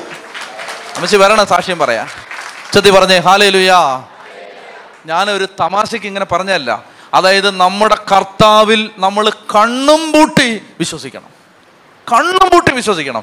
അതായത് ഇത് ഇനി പിതാവായ ദൈവത്തെ ഇത് സന്തോഷിപ്പിക്കും. അവിടുന്ന് അയച്ചവനിൽ വിശ്വസിക്കുക. കണ്ടോ നമ്മൾ ആ പറഞ്ഞോ. ആ. മകൾക്ക് എം ബി ബി എസിന് അഡ്മിഷൻ കിട്ടണം. അത് കിട്ടിക്കഴിഞ്ഞു. കിട്ടിക്കഴിഞ്ഞു ഞാൻ പറയുന്നുണ്ടല്ലോ. ഇത് ആ ഇനി ഇനിയല്ല ലാസ്റ്റ് ആണ് കേട്ടോ. ഇനി ആരും എഴുന്നേക്കരുത്. ഇനി അടുത്ത ആഴ്ച. എന്താണ് എന്താ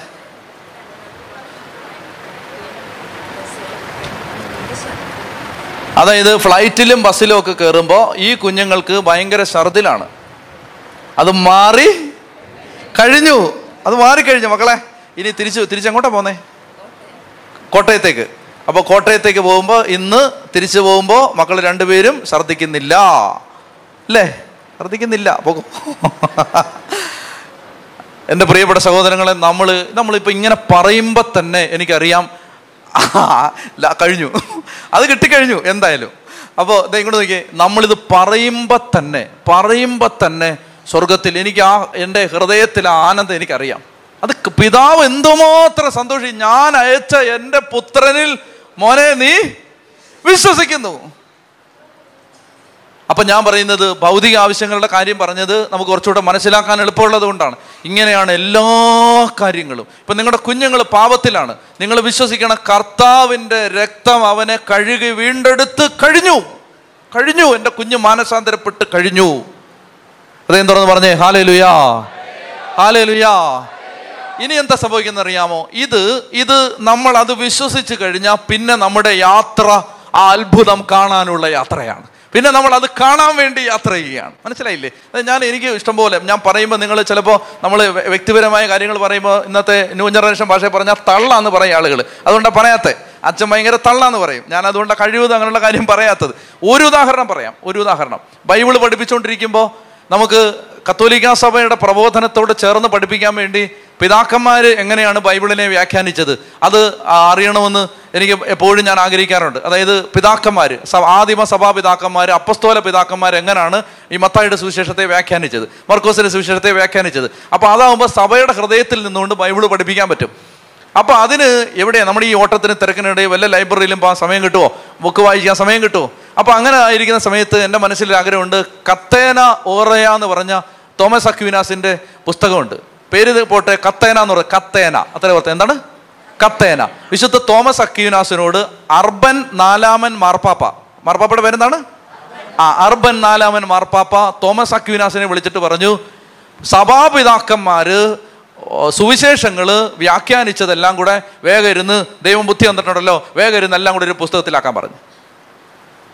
അതായത് അപ്പസ്തോല പിതാക്കന്മാരെല്ലാം ഐറേനീസ് പോളിക്കാർപ്പ് വിശുദ്ധ ജസ്റ്റിന് വിശുദ്ധ ജെറോം വിശുദ്ധ തെർത്തുല്യൻ അത് അതുപോലെ തന്നെ പിന്നെ വിശുദ്ധ ആഗസ്തീനോസ് അങ്ങനെയുള്ള പിതാക്കന്മാരെല്ലാം ഈ സുവിശേഷങ്ങൾ വ്യാഖ്യാനിച്ചത് എങ്ങനെയാണെന്ന് അർബൻ മാർപ്പാപ്പ പറഞ്ഞു വേഗം എഴുതാൻ പറഞ്ഞു.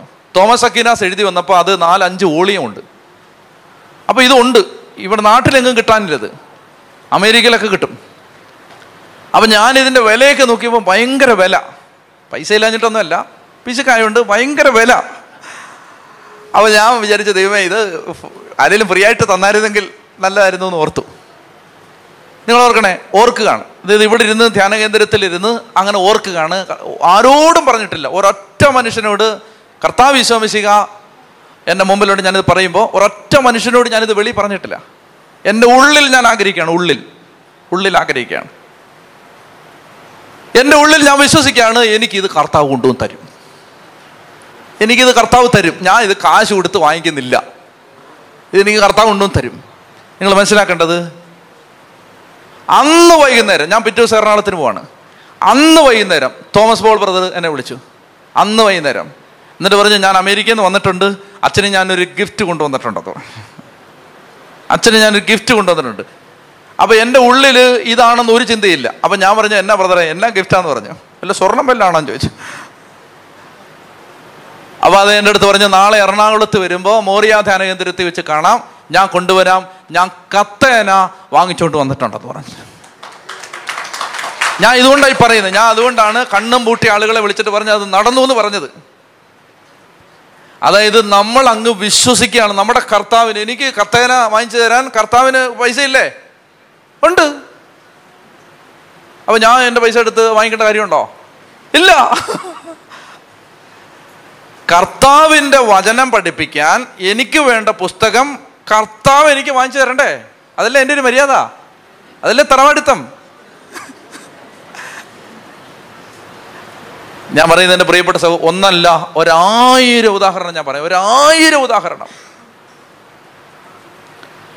നമ്മൾ എവിടെ ചെന്നാൽ എവിടെ നിന്നാൽ അവിടെ കർത്താവിന്റെ കരം വരും. അത് നമ്മുടെ യോ പുണ്യം കൊണ്ടാണ്. നിങ്ങൾ പറ വിശുദ്ധ ജീവിതം കൊണ്ടാണ് പുണ്യം കൊണ്ടാണ് നമ്മുടെ പ്രാർത്ഥന കൊണ്ടാണ്. ഒന്നുമല്ല ആകെ കൂടെ ഒറ്റ കാര്യം പറയാനുള്ളൂ. എന്താണ്?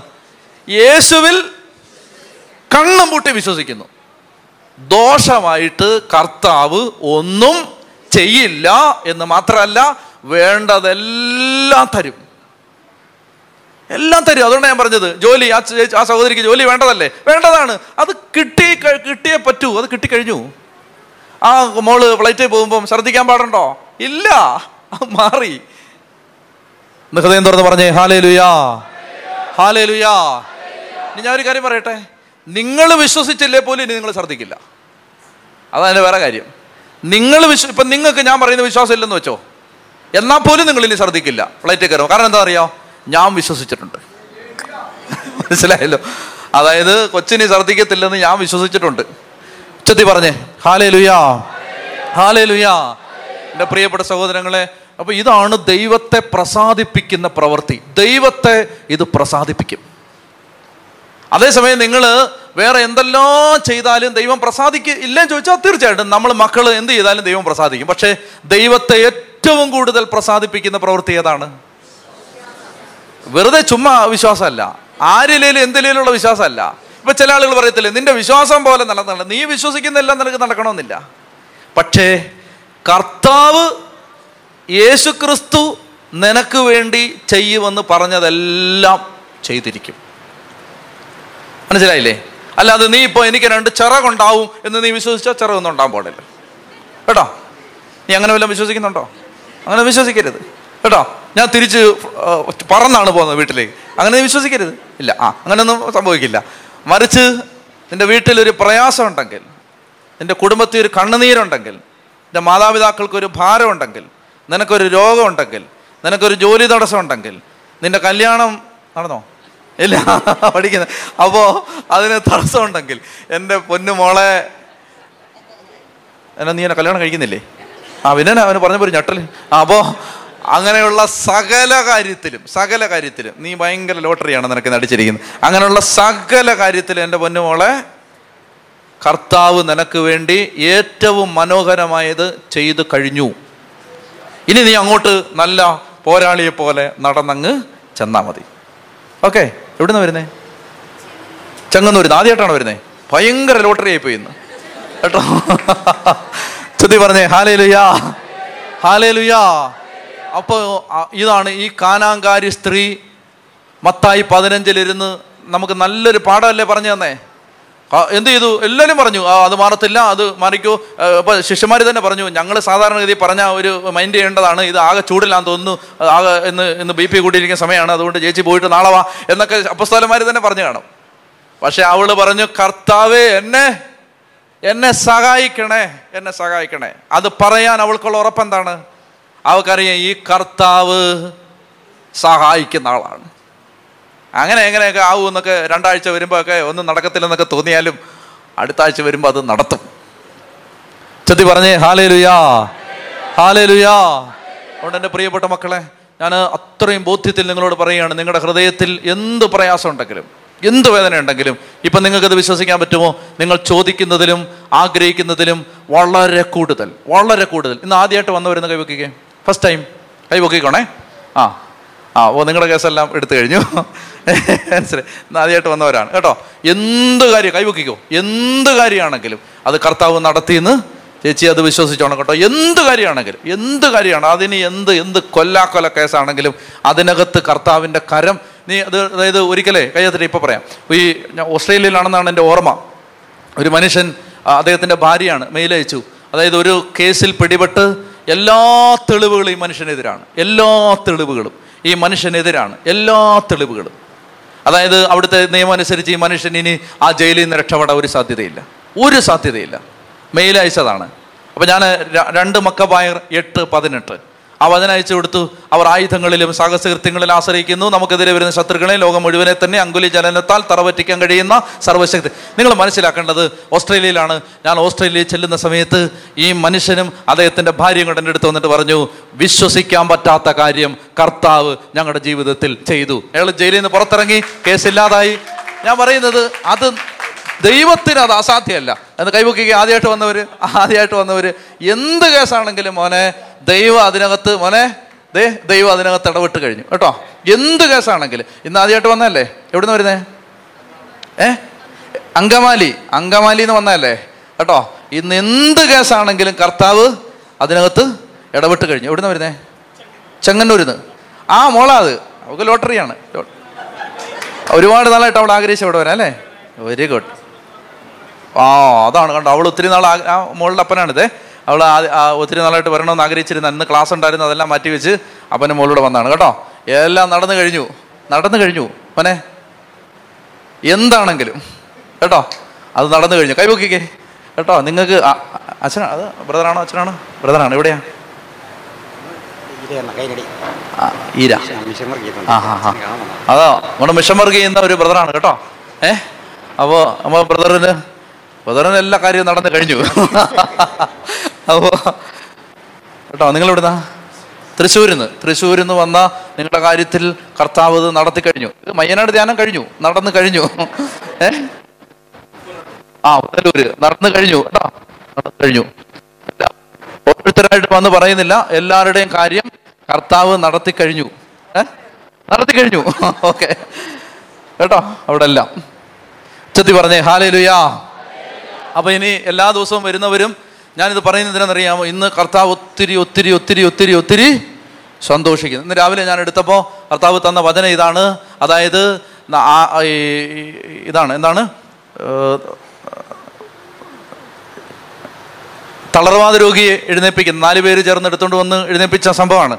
അത് വായിച്ചിട്ട് അതിന്റെ അവസാനം അതിന്റെ അവസാന ഭാഗത്ത് അങ്ങനെ പറഞ്ഞിരിക്കുന്നത് അതായത് അവിടെ എല്ലാം അങ്ങ് സംസാരമായി. ആ പറ നടന്ന കാര്യങ്ങൾ നടന്നു കഴിഞ്ഞപ്പോഴേക്കും ഇത് മനുഷ്യന് ഇടയിൽ നടക്കാത്ത കാര്യങ്ങൾ എല്ലാം ഇവിടെ നടക്കുന്നല്ലോ എന്ന് പറഞ്ഞിട്ട് അപ്പ ഹൃദയത്തിൽ ആത്മാവ് പറഞ്ഞു അത് ഇന്ന് ഈ ശനിയാഴ്ച ഇവിടെ നടക്കും. അത് അത് അത് അത് വിശ്വസിക്കുക കേട്ടോ. അത് വിശ്വസിച്ചോ. വിശ്വ നിങ്ങൾ വിശ്വസിച്ചില്ലെങ്കിലും നടന്നു. നിങ്ങളിനി അത് വിശ്വസിച്ചില്ലെങ്കിലും സാരമില്ല. അത് ഞാൻ രാവിലെ വിശ്വസിച്ച് കഴിഞ്ഞു. ചെത്തി പറഞ്ഞേ ഹാലേ ലുയാ ഹാലേ ലുയാ സമയം എന്നായി ആ അപ്പോൾ നമ്മളിത് ഇപ്പോൾ തൽക്കാലം ഇനി ആ ഭാഗം വേഗം പറഞ്ഞ് അവസാനിപ്പിക്കാം. മത്തായിട്ട് സുവിശേഷം പതിനഞ്ചാം അധ്യായം. അപ്പോൾ ഈ കാനാൻകാരി സ്ത്രീ കർത്താവിന്റെ അടുത്ത് വന്ന് ആ ആ മകൾ അത്രയും അത്രയും കർത്താവ് അവളെ മൈൻഡ് ചെയ്യുന്നില്ല എന്ന് തോന്നിയ ഒരു സമയത്ത് കർത്താവിന്റെ ആ ശക്തിയിൽ അവൾ വിശ്വസിച്ചു. ഇനി താഴേക്ക് വരുമ്പോൾ ഇരുപത്തൊമ്പത് മുതൽ ഇതാണ്. യേശു അവിടെ നിന്ന് പുറപ്പെട്ട് ഗലീലി കടലിന്റെ തീരത്ത് വന്ന് ഒരു മലയിൽ കയറി അവിടെ ഇരുന്നു. തത്സമയം ഉടന്തർ വികലാംഗർ അന്ധർ ഊമർ തുടങ്ങി പലരെയും കൂട്ടിക്കൊണ്ട് വലിയ ജനക്കൂട്ടങ്ങൾ അവിടെ വന്ന് അവരെ അവന്റെ കാൽക്കൽ കിടത്തി അവൻ അവരെ സുഖപ്പെടുത്തി. ഊമർ സംസാരിക്കുന്നതും വികലാംഗർ സുഖം പ്രാപിക്കുന്നതും മുടന്തർ നടക്കുന്നതും അന്ധർ കാഴ്ച പ്രാപിക്കുന്നതും കണ്ട് ജനക്കൂട്ടം വിസ്മയിച്ചു. അവർ ഇസ്രായേലിന്റെ ദൈവത്തെ മഹത്വപ്പെടുത്തി. കണ്ടോ ഇനി നടക്കുന്ന മുഴുവൻ അത്ഭുതങ്ങളാണ്. നടക്കുന്നത് മുഴുവൻ അത്ഭുതങ്ങളാണ്. ഇനി ഈശോ രണ്ടാമത് അപ്പം വർദ്ധിപ്പിക്കുന്നു. അത് നമ്മൾ ഒരു പ്രാവശ്യം ചർച്ച ചെയ്തതായതുകൊണ്ട് തൽക്കാലം അവിടെ കൊണ്ട് നിർത്തുകയാണ്. അപ്പോൾ മത്തായിയുടെ സുവിശേഷം പതിനഞ്ചാം അധ്യായം.